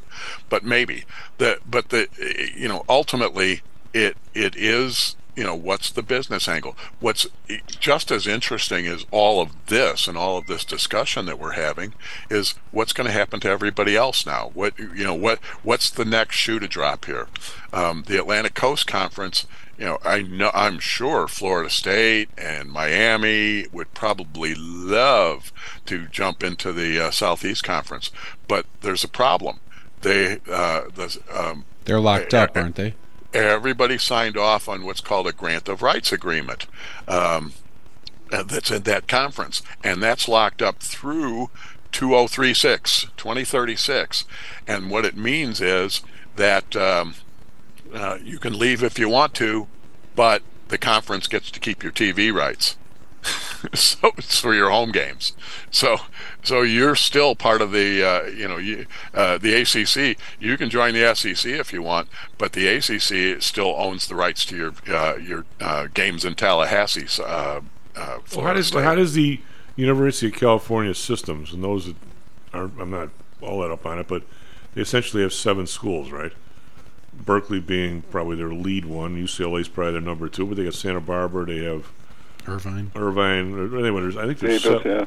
There's like seven yeah, there's, of them. There's the uh, Cal system, and then there's the Cal State yep. right. uh, uh, group, which is a separate. Uh, yeah, I'm talking uh, about the the, the higher one, the Cal system. So, How you know, you Cal State is like Northridge and places like that, where it's U C Santa Barbara. San Luis Obispo. But right, yeah. how, does, how, does, how do they vote yes to let U C L A join the Big Ten, and essentially University of California, Berkeley cast adrift? I think... I think, but I'm not sure. But I think there's a separate board of regents for each school. Uh, but they're all they're all. You would hope so. They're all they're all ran from the same place in Oakland. Yeah, it would have to come from the state legislature, I think. Yeah, I when I, I just so what now? Where are Cal the, the the four that are out?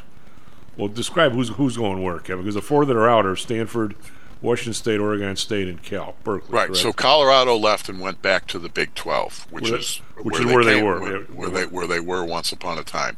Um, also, Utah is gone, and the two Arizona schools have uh, have moved into the Big Twelve, which was the conference everybody thought was dead a few. Gonna but that die happened. That happened this ago. weekend after the other guys went to the Big Ten. Right? Uh, the Arizona thing has been in the works for quite a while. I've been reading about that for a couple months now, so I, okay. I think that that was that was on the table. Um, So, uh, so, so we have that piece of it. Um, then um, U S C uh, and U C L A were on their way to the have been on their way to the Big Ten for quite some time. That deal was done. That was like two so, years ago, or a year and a half ago. Yeah. So when the other two decided to, um, uh, the especially the Arizona schools, when the Arizona schools decided to leave, that was when the uh, Washington and Oregon, which are the two biggest, best-known athletic programs, uh, you know, in in the Northwest, um, they they said, "Okay, we're ready to leave." Oregon's got all the Nike money, right? Right, and and the Big Ten was ready to accept them, so uh, so that took off. Uh, that left um, that left uh, uh, California, Stanford, Uh, Washington State, and Oregon State sitting there going, uh, "Hey guys, where'd everybody go?" Yeah. uh, um, you know, they they must have gotten sent snipe hunting or something while everybody was. And Stanford uh, has uh, been a player. I mean, they've, they've won that conference a few times in the last decade, right? Yeah, they've they've been intermittently good and not good. They won when Harbaugh uh, was there, right?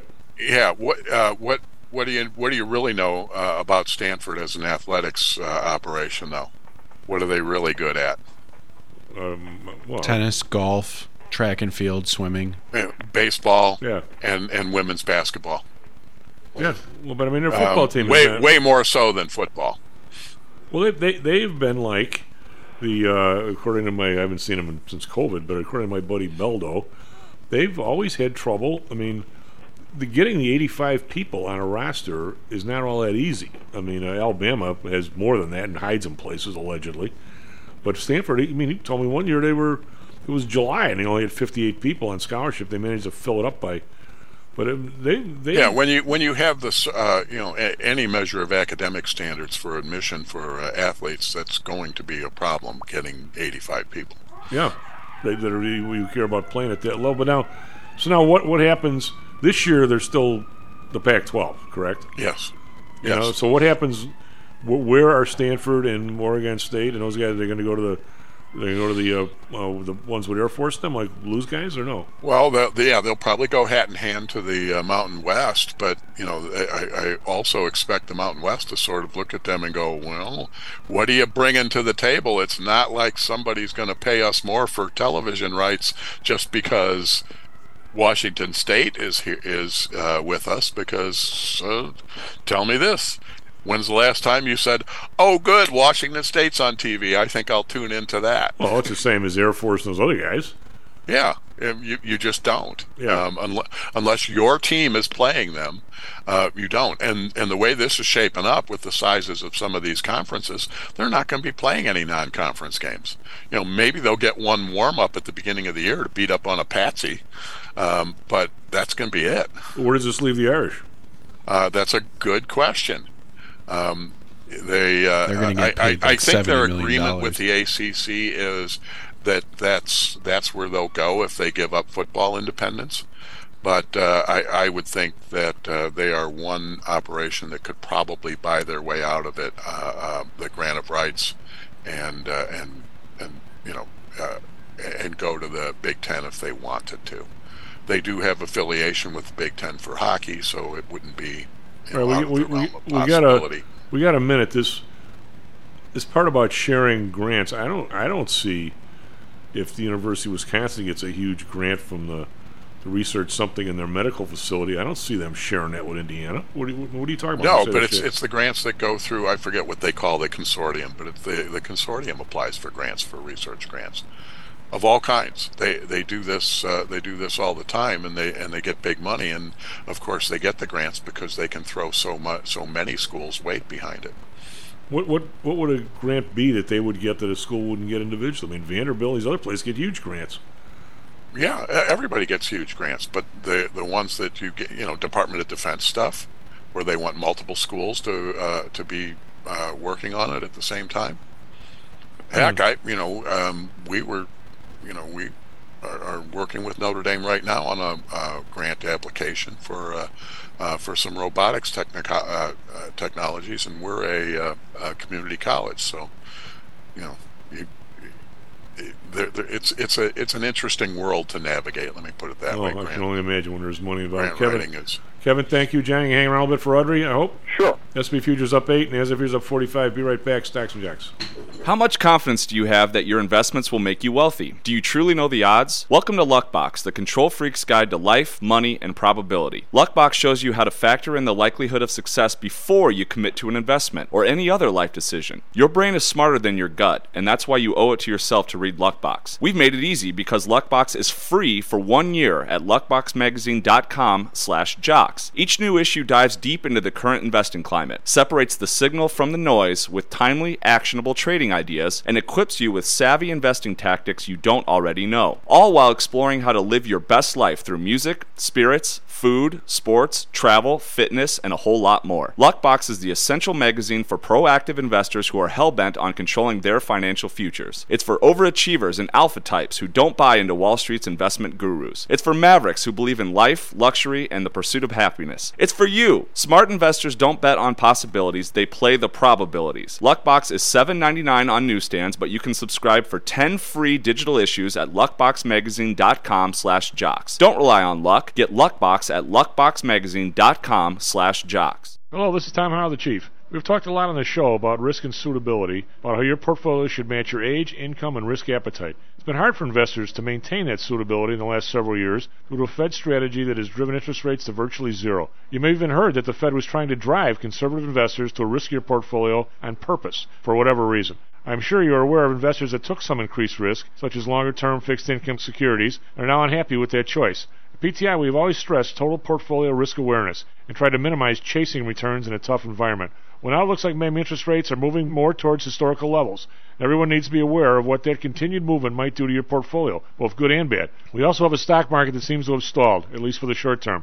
I think it's time for everyone to take a serious look at their goals, their risks, and their portfolios. Do they match? If not, we can help. We have a signature protected index program. We have ways to hedge against interest risk. We can make that portfolio right for you again. Go to P T I securities dot com or call us right now. The market can change very rapidly. That's P T I securities dot com. Hi, I'm Audrey Johnson, an owner of Home Source Realty and a frequent contributor to Stocks and Jocks. If you're nervous about the stock market and considering diversification, or are looking for a rate of return way better than your bank's, consider adding rental properties to your portfolio. Whether it's a condo, single-family, or multi-unit building, I can help you select a property that meets your financial needs. Call or text me at seven oh eight, three four nine, three four five six, that's seven oh eight, three four nine, three four five six, or visit my website at my home source realty dot com. That's my home source realty dot com. Stocks, jocks, stocks and jocks, stocks and jocks. You are out of control. Right here, right now, right here, right now, right now. Have you ever heard the expression, the customer is always right?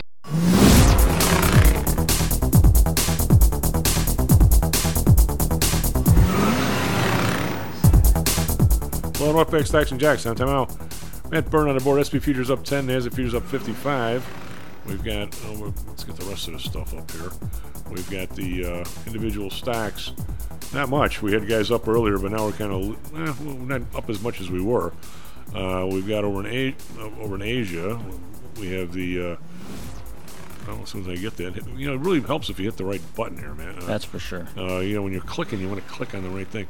Uh, Nikkei up sixty-one, up two point two percent, slow, slow, slow. Hang Seng, here's a day, minus one. Call that flat. Shanghai down minus nineteen point six percent. The uh, China inflation data is like today or tomorrow. I don't know why you believe any of their data, but they went Friday. Dow was down one fifty, S and P down twenty-three, NASDAQ down fifty, and it all fell apart right in the last half hour, maybe in the last fifteen minutes. We're up to almost the whole day. In Europe today, we've got the DAX down sixty-three point four percent, FTSE down thirty-nine point five percent, C A C around down eleven point two percent. They've got their inflation data coming as well, and ours is uh, Thursday and Friday this week, I believe, C P I and P P I. We've got bonds up three basis points, four point oh nine. The Bund up two basis points, two point five six. Japan unchanged at zero point six three. We've got oil down seventy-two cents, but still over eighty-two, eighty-two ten. Brent down seventy-one cents, eighty-five fifty-three. Natural gas up seven cents, two sixty-five. Our Bob unchanged, two seventy-eight. We've got gold uh, down five bucks, nineteen seventy. Silver down twenty cents, twenty-three fifty-one. Copper up down a penny, three eighty-five. We've got crypto uh, down forty-seven bucks, twenty-nine thousand even. So it's trying to hang in there, twenty-nine thousand. We have the U S dollar. Now it's mixed. It's up a little bit against the uh, euro, one oh nine point eight, but it's down a little bit against the pound, very little bit, but it's still one twenty-seven, so nothing going on there. Uh, Matt, what do you have for us? Traffic, weather, sports, dot cubs. Yeah, good morning, everyone. Uh, it's currently uh, seven thirty-five a.m. on August seventh, twenty twenty-three. A little bit on the Cubs in a little bit, uh, but Chicago weather currently at sixty-seven degrees, a high of seventy-six. Overcast skies throughout the day, no risk of rain downtown, though that changes tomorrow, Tuesday, August eighth. We're expecting a thunderstorm in the afternoon. Uh, temperatures up to eighty-five degrees tomorrow. Down in Phoenix, Arizona, partly cloudy, ninety-one degrees currently, a high of one hundred seven later on. Excessive heat warning is to stay in effect until eight p.m. Mountain Standard Time. In the M L B yesterday, White Sox won their game against the Guardians last night, five to three. Cubs won their game as well, a final score of six to four against Braves, and Diamondbacks lost their game against Twin City, five to three. Tonight, Cubs at Mets and White Sox in Chicago with Yankees. As well as that, the FIFA Women's World Cup yesterday, the uh, U S Women's National Team was knocked out of competition after a five to four penalty shootout defeat to Sweden in the sixteenth round, according to E S P N. In terms of total titles, the team is number one in competition's history with four placements since nineteen ninety-one. So for now, Chief, back to you. They didn't do so good yesterday. Their girls uh, are better than our girls. I hate it when that happens. That's too bad. Well, are, we, are you with us? Yes, I am. Don't you hate it when their girls are better than our girls? Well, you know, you're either got it or you don't when push comes to shove. How's that for a sympathetic comment? Just saying. What's, um, what's going on in the economy?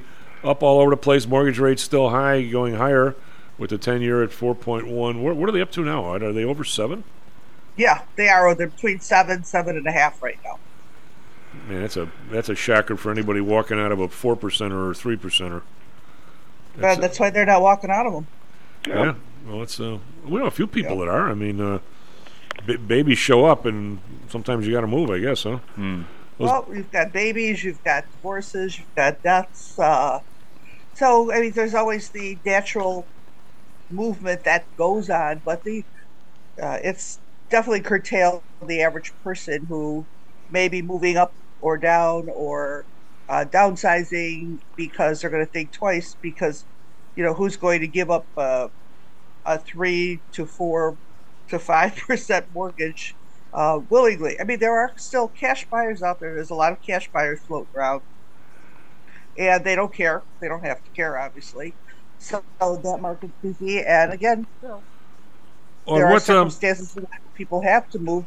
And that's what how listings are becoming available now. So I know I, I, know I ask you guys I know I ask you guys this every every week, but the, the, the difference in, in the rates are, are so dramatic. I mean, if it was you know, five and a half to six. I mean, I, I, I'm with you on this. It doesn't make any difference. But I have to ask the, the Bodie is, how is it that the uh, the price, I mean, the, the mortgage rates really have gone from three and a half to seven? I mean, but let's say they've doubled, even more, if it's more than that.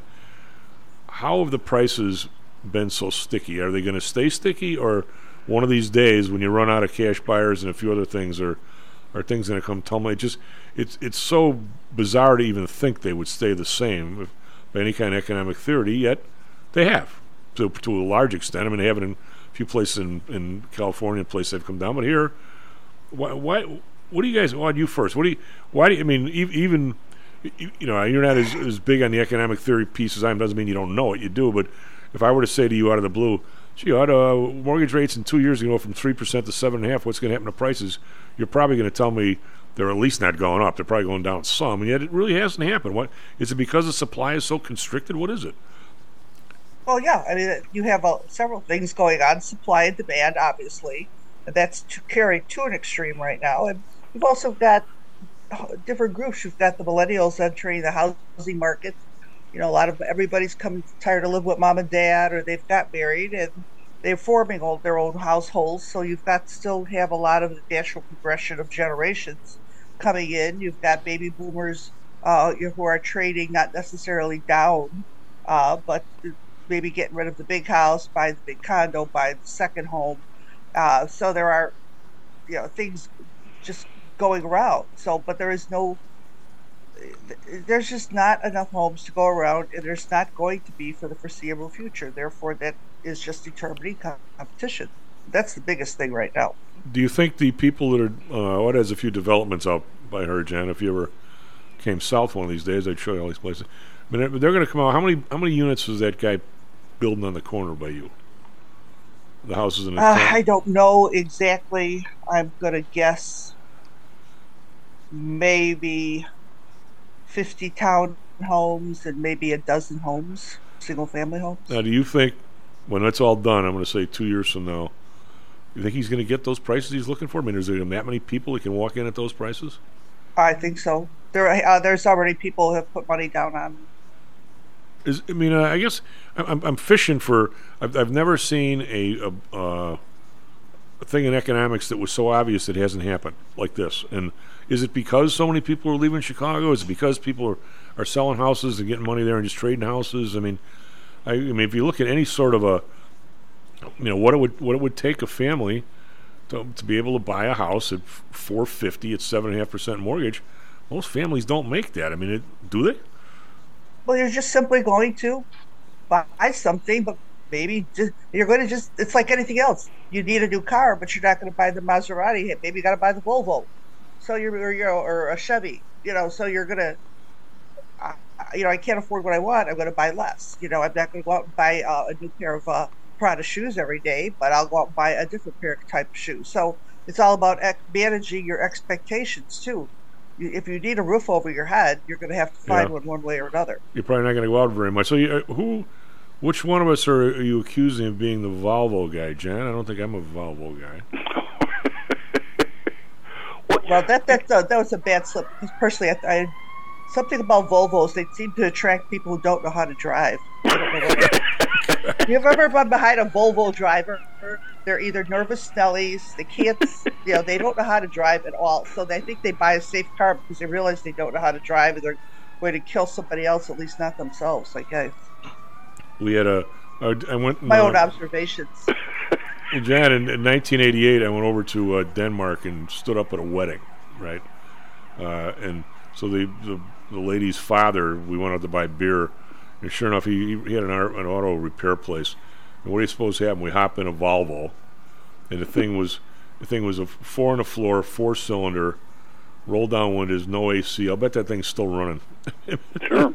They're like, talking about the, your basic car. It was kind of neat, actually. But uh, well, they're pretty high-end now, but they're, uh, like I said, I've never seen...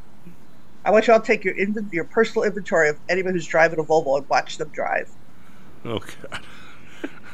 Let's just say Auda's an aggressive driver. Yeah, you know, it's uh, one of those kinds of things. No, I'm an efficient driver. Uh, one, one thing that strikes me, you know, about, you know, people who are trapped in their homes... because of the the interest rate gap now, they can't afford a, a new house and a new mortgage. Um, it's very different from what the case was forty years ago, where high interest rates, and, and much higher than we see now, were not really a cause of you know, decreased inventory and houses for sale. People still, you know, traded their, you know, six percent mortgage for a fourteen percent mortgage without batting an eye. And I think the reason why it's different is because housing prices as a function of people's income or, or earning power or foreseeable earning power over the next, you know, ten years or so was really different in nineteen eighty-two, say, from what it is now. And uh, we've reached kind of a, you know, a moment of truth about this where people are behaving very differently now from the way they responded to similar and even more, you know, frightening circumstances forty years ago. And I, I just see that as a, as a very different market and a very different, you know, response by people. And I don't think we have any kind of precedent where we can, you know, predict what's going to happen with, with a prolonged period of this. Well, when I bought my place in, in Beverly in nineteen eighty-five-ish, four-ish, somewhere in there, it was right at the tail end of that. I think my mortgage was twelve percent. But I got a, a you know, I needed to do a little remodeling in the place, but it was a big, beautiful home and a double lot, for God's sake, in Beverly. I think I paid one hundred thirty dollars for it. So I put twenty-five dollars down. I was trading on the trading floor, and I put twenty-five dollars down. It was like, there's people who have more than that on their credit card, for God's sake. And, you know, it was it was twelve percent, but the next year, I think it was ten. And then after that, I sold it for like one eighty or one ninety, like a year later. It was a it was a great deal. And, uh, you know, I'd much rather buy the house cheap and the mortgage high. The mortgage will come down. Sure. You know, it's, sure. it's uh, but it's just, you just, you, you're looking around, though, when you see people on edge, you just wonder. In two thousand seven, we had the same sort of phenomena. Yet then, the economy fell apart, and all of a sudden everybody had to move, and people, there, there. Plus the house housing price went down so much that they, they couldn't refinance because their house didn't appraise, and because of the vagaries of the finance world, if you're paying two grand a month at six and a half percent, and you were to go get uh, the same mortgage at, at say four percent, you're paying less. But, but the house didn't appraise, so you couldn't get the mortgage, even though you'd never missed the other payment, which is really kind of, it's an odd oddball, you know, thing in our world. But that's the way the mortgage thing works. Seems like whatever it does, it wants to screw you. I mean, in, in those days, your mortgage could be assumable, right, Jen? Yeah. You, you remember that, don't you, Ed? Yeah. Where your yeah. mortgages were assumable. Yeah. Um, so even if you get, so right now it wouldn't be a big deal if somebody could sell their house and the other guy got the three percent mortgage. Are you starting to see anything where people are buying homes? Odd, and uh, they're financing the one that they're leaving for people, and they're just getting paid by the month, and they're using. Oh that God, for... no, no, I really don't. So there's no way the new governmental regulations I mean, on mortgages very allow few that. People are in the. Uh, you mean like assuming a mortgage? No. No, I'm talking about could you uh, seller financing? Yeah, seller financing. No, there's no need for it. There's too many. Buyers, nobody, no seller really needs at this point to put themselves in that position.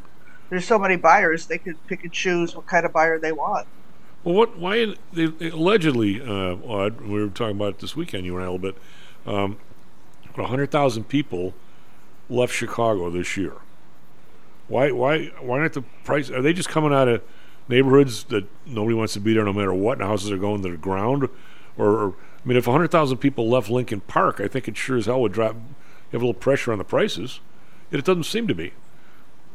Well, you know, it might be a, kind of a, a, a slow, more slow-moving effect. I mean, if that if one hundred thousand people in a city of two or three million, is it a, a, just, a, just should be a disturbing trend uh, for people, an alarm bell. But uh, unless until it accelerates more. And it's still a possibility, the way the headlines read, that you know if that accelerates more, and the the person that moved, and now there's three more people that moved on the block, and they're like, oh, all of a sudden, bam, now your property prices are dropping. So it kind of depends, you know, if the herd effect kicks in, well, that's a whole different phenomenon. But uh, you know, you've seen that. I mean, you've seen the Rust Belt dry up. You've seen, you know, you've you've you've seen different cultural phenomena. Decimate neighborhoods. So, you know, that's something that we're just going to have to wait and see how it unfolds. Well, Jen, what is, I mean, Odd, uh, I mean, she does real estate, but Odd is still a uh, uh, rep at P T I Securities, and she knows a lot about this business, and the traders have a different view of the world. But what causes, as, as the the non-trader amongst us, what what causes you to watch stuff? And like when I when I first came to trading floor in nineteen eighty or eighty-one, either landed at eighty or early eighty-one, the market was at eight something. Interest rates were, your C D rates were like fifteen, and like I said, the market was absolutely flat on its ass. And it was kind of obvious to me that wow, this this these numbers don't match up. One of these days, these rates are going to come down, and when they do, the market's going to go up. Yet it was a solid year and a half, two years before everybody's looking at it and going, man, we should like go up one of these days, and we never did, never did, and all of a sudden, August eighty, eighty-two, we did. Same way in two thousand seven, I I knew people that had houses in uh, some of the areas in Chicago. Uh, what's the area way out west, and like Belmont, and you know those areas where people at a block party, and all they did was talk about how much they couldn't afford their house. I mean, it, everybody knew that the average person could not afford the average house. Yet it hung in there for two, three, four years, and it was like it was like you know it was like the the, the wobbly chandelier in the middle of the room, and, and all of a sudden one day it comes down, or doesn't. But well, most of the time, it does. That was a whole different thing. Two, you know, two thousand eight was mortgage run and over leveraging and giving people one hundred ten percent mortgages and stock market crashing. That was that was a whole different thing. The, you know, the mortgage requirements are so tight right now. They're not you're you're not looking at the same thing. I what you're I think you're, you're looking at more than real estate would be the stock market. Well, that's right. I mean, that's what I'm saying. Something is a catalyst, but the, the underlying phenomenon was the same. The median person could not afford the median home, which is the same thing as now. And now oh, you know, the median so, you know, person cannot to... afford college for their children, right, or an automobile, let alone two automobiles, and insurance and everything else. So that there's there's pressure that was not so pronounced, you know, for other what were considered you know, necessities. Um, In twenty oh seven, college hadn't exploded the way it has since then, nor have, have automobile prices. And I, I just, I think people, you know, are, are always, they're always kind of re- reliving their past in some ways to see, you know, where they're headed, and are they reaching a point where the stuff that they took for granted in, in their lives and they'd always have access to is no longer there, and that, that creates a kind of panic in people. I think people then become Well, pretty demoralized, and they they sometimes make d- dumb decisions because they're they're pushed to the limit, and they realize that you know th- the jig is up somehow, and that maybe their kids won't go to college, or they won't go to the colleges that everybody everybody dreamed they went to. Uh, but now, if, if you can't afford a car or keep a car in good repair, um, and have a job that's commutable with that car, I mean, there's all sorts of things that people were not so concerned about fifteen years ago that have become uppermost in their minds now.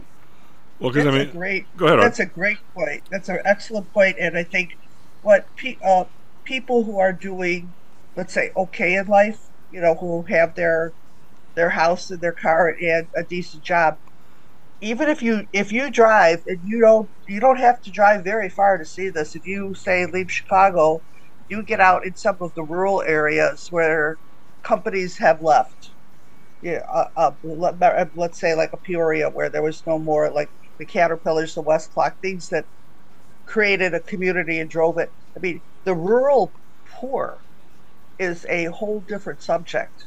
I mean, that's where you see so much of people do become trapped. They feel they're trapped because they truly have no, no place to go, nothing to do. And you see the meth use, and you see the suicide, and uh, you know, any type of, you know, domestic violence increases. The the rural poor is, I think, a, a, a section of life that politicians uh, don't address. They're so worried about the cities, but you don't have to go very far outside of Chicago or any other city to really see that it's pretty tough in these areas. I think uh, well, you just brought up a whole whole thing that they don't have a voice. There's no voice for these people. Right. I mean, they become the flyover territory within their own state boundaries. Uh, nobody right. pays attention to them. They don't get any kind of, you know, the rest of Illinois suffering is, at all. Is, is a lot of Illinois is in terrible shape. Uh, people are too worried about Chicago. The rest, of, I never, I never hear Illinois politicians speaking up for the rest of their state here. Now, maybe I'm missing it. I'd love to know better. If any are listening, I'd love to hear them call in. But uh, Chicago and their problem is such a drain on the rest of the state. Uh, but there are some Well, how does people, how, would, how people who are fairly affluent would be shocked to see what's going on in the rest of their. But state. you're you're absolutely correct. I don't even know that I've read. I mean, obviously everybody has their life, you know, and mine is, you know, coming down here and, and doing the show and trying to stay on this stuff because both for the show and for my people, my customers, so they don't have to watch the world like I do. But what is it even? I don't even know if I've. There's got to be articles around, John or Rod. When you just take a city, pick, take, pick Peoria, pick uh, where was it? Beloit, where uh, Chevy left? No, was, was it was it Beloit? No, what's was, was it Beloit? Wisconsin, it was. Wasn't it? Was Chevy left, or Akron when the, the tire people left, or uh, what was what was Canton's big industry? Whatever. And, every, and you hear bits and pieces that. The town is like half as big, where they've taken streets and streetlights, that whole area out, and made parks out of them, and those kinds of things. Never, never. If they had a hundred fifty thousand people, and now they're never going to go over ninety again. And I mean, you just wonder what is the degradation there in home values like. I mean, uh, well, you probably have a better idea, but I, I've never actually read a you know month by month or year by year account of what actually happens in a place like that. Have you? I've, I mean, John, maybe you have. You read a lot. No, I mean, I, I can only speak you know, anecdotally, but you know, this is back in twenty ten. My sister and I took a you know one day road trip down to you know just north of Peoria. We were doing family research, you know, where, where my dad's ancestors lived back in the eighteen nineties and so on. And we were in Lakin, Illinois, which is the county seat of Marshall County, which is the county sort of. You know, southwest of LaSalle County, north of Peoria. Um, I thought, well, you know, go to the county seat, go to the land records, go to, you know, circuit court records for Marshall County. Uh, we, we were just flabbergasted at what Lakin, Illinois looked like. And you could see at one time it was a fairly charming place, you know, right on the river. And um, there was absolutely nothing there. I mean, I mean, as far as businesses, every, every home was in disrepair, it seemed. There was nobody walking down the streets, and I thought, what would it take for anybody to want to move to Lakin today? It seems like there's every reason to, to get out of here, or you're driven out because there's no more jobs, there's, there's, the schools have shrunk, everything is working against you. But I suspect that's just one of, you know, if you went to all one hundred two counties seats in Illinois and, and just, you know, try to get a profile, I think a lot more would look like Lakin than they look like Chicago. Why would it... Well, let's not take take the north side, south, downtown out of Chicago. Why isn't? Why can't we consider the Chicago South Side essentially one of those towns? Well, it is. It's just we, we don't think of it in those, you know, geopolitical terms because it's it's this you know, part of a, of a larger city. The city is you know it isn't really every other city in Illinois, but but it isn't really. You the three of it's, it's in the it's in the same situation with respect to its. You know, there's there's so many other places like the South Side now that are nowhere near the South Side and and, and differ from it, you know, widely in, you know, their demographics. But it's it's the same story in a way. You're right. But our, our guest that was just here, uh, Greg, who helps out a lot on the show, and we've got to be good friends. He's a good guy, but, you know, he's younger. I drove him in his car. It was getting fixed on the South Side in Blue Island. One of the islands, Odd, Stone Island, Blue Island. Uh, he was down in Blue Island. Uh, so he, I'm saying... So you see that thing over there, that lot? Well, that was that was remanufacturing. That was this. That was that. I said they probably employed five hundred people, and those guys in Florida employed seven hundred. U S Steel. I mean, we didn't go over there. How many people did they employ? I mean, Western Electric was what thirty thousand. Yep. Um, what was you know Electromotive Pullman was a probably two or three at their height. I mean, not not their height height. Way back when they you know they had fifty-seven buildings there, but when I was there, it was two or three. And you know. Then, so you got two or three thousand people making, in those days, twenty bucks an hour, eighteen bucks an hour. Now you got a Walmart making they're making less than those guys made, and that was that was nineteen seventy seven for God's sake. So I mean, you, you pull all those those those uh, economic engines out of a place, and what do you got left? I mean, you just take the uh, Orange Line. You go you go behind all those uh, factories on Western Boulevard. There's building after building. Maybe one of them's occupied, right? Two of them.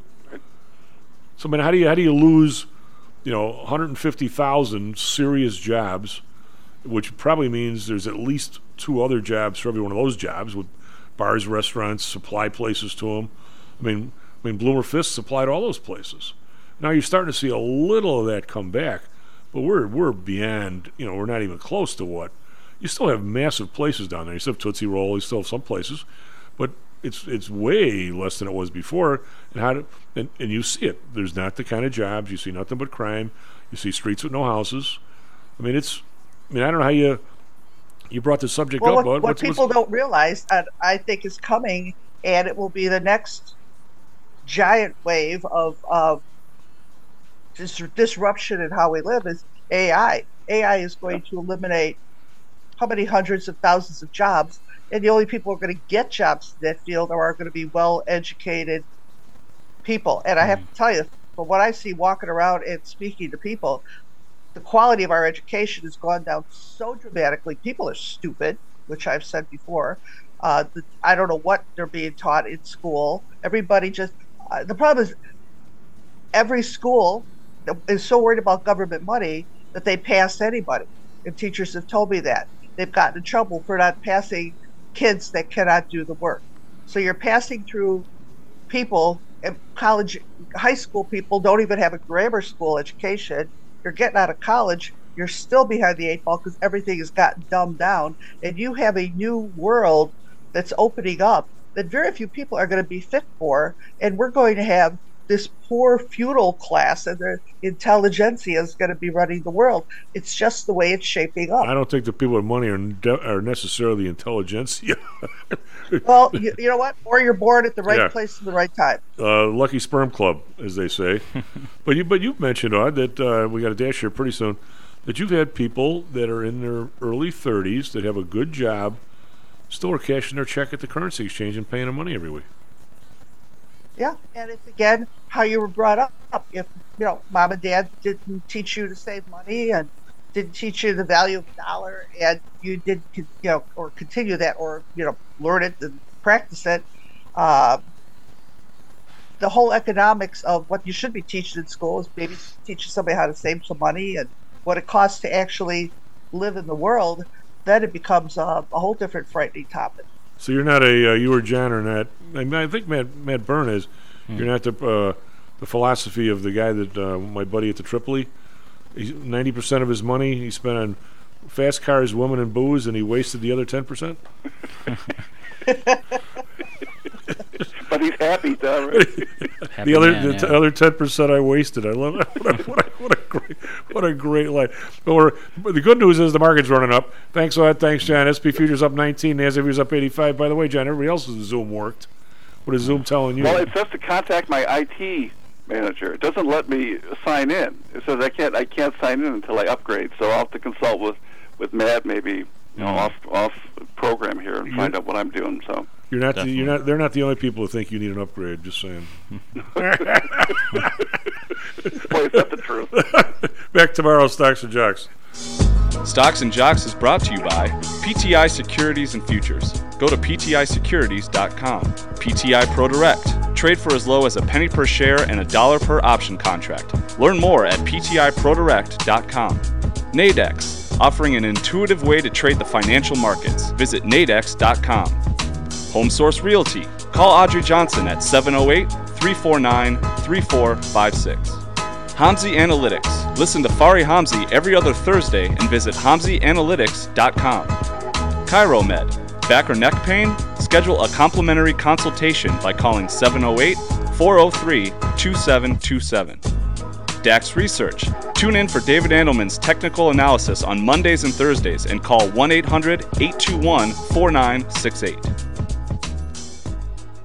Suppose you run your business and let me run mine.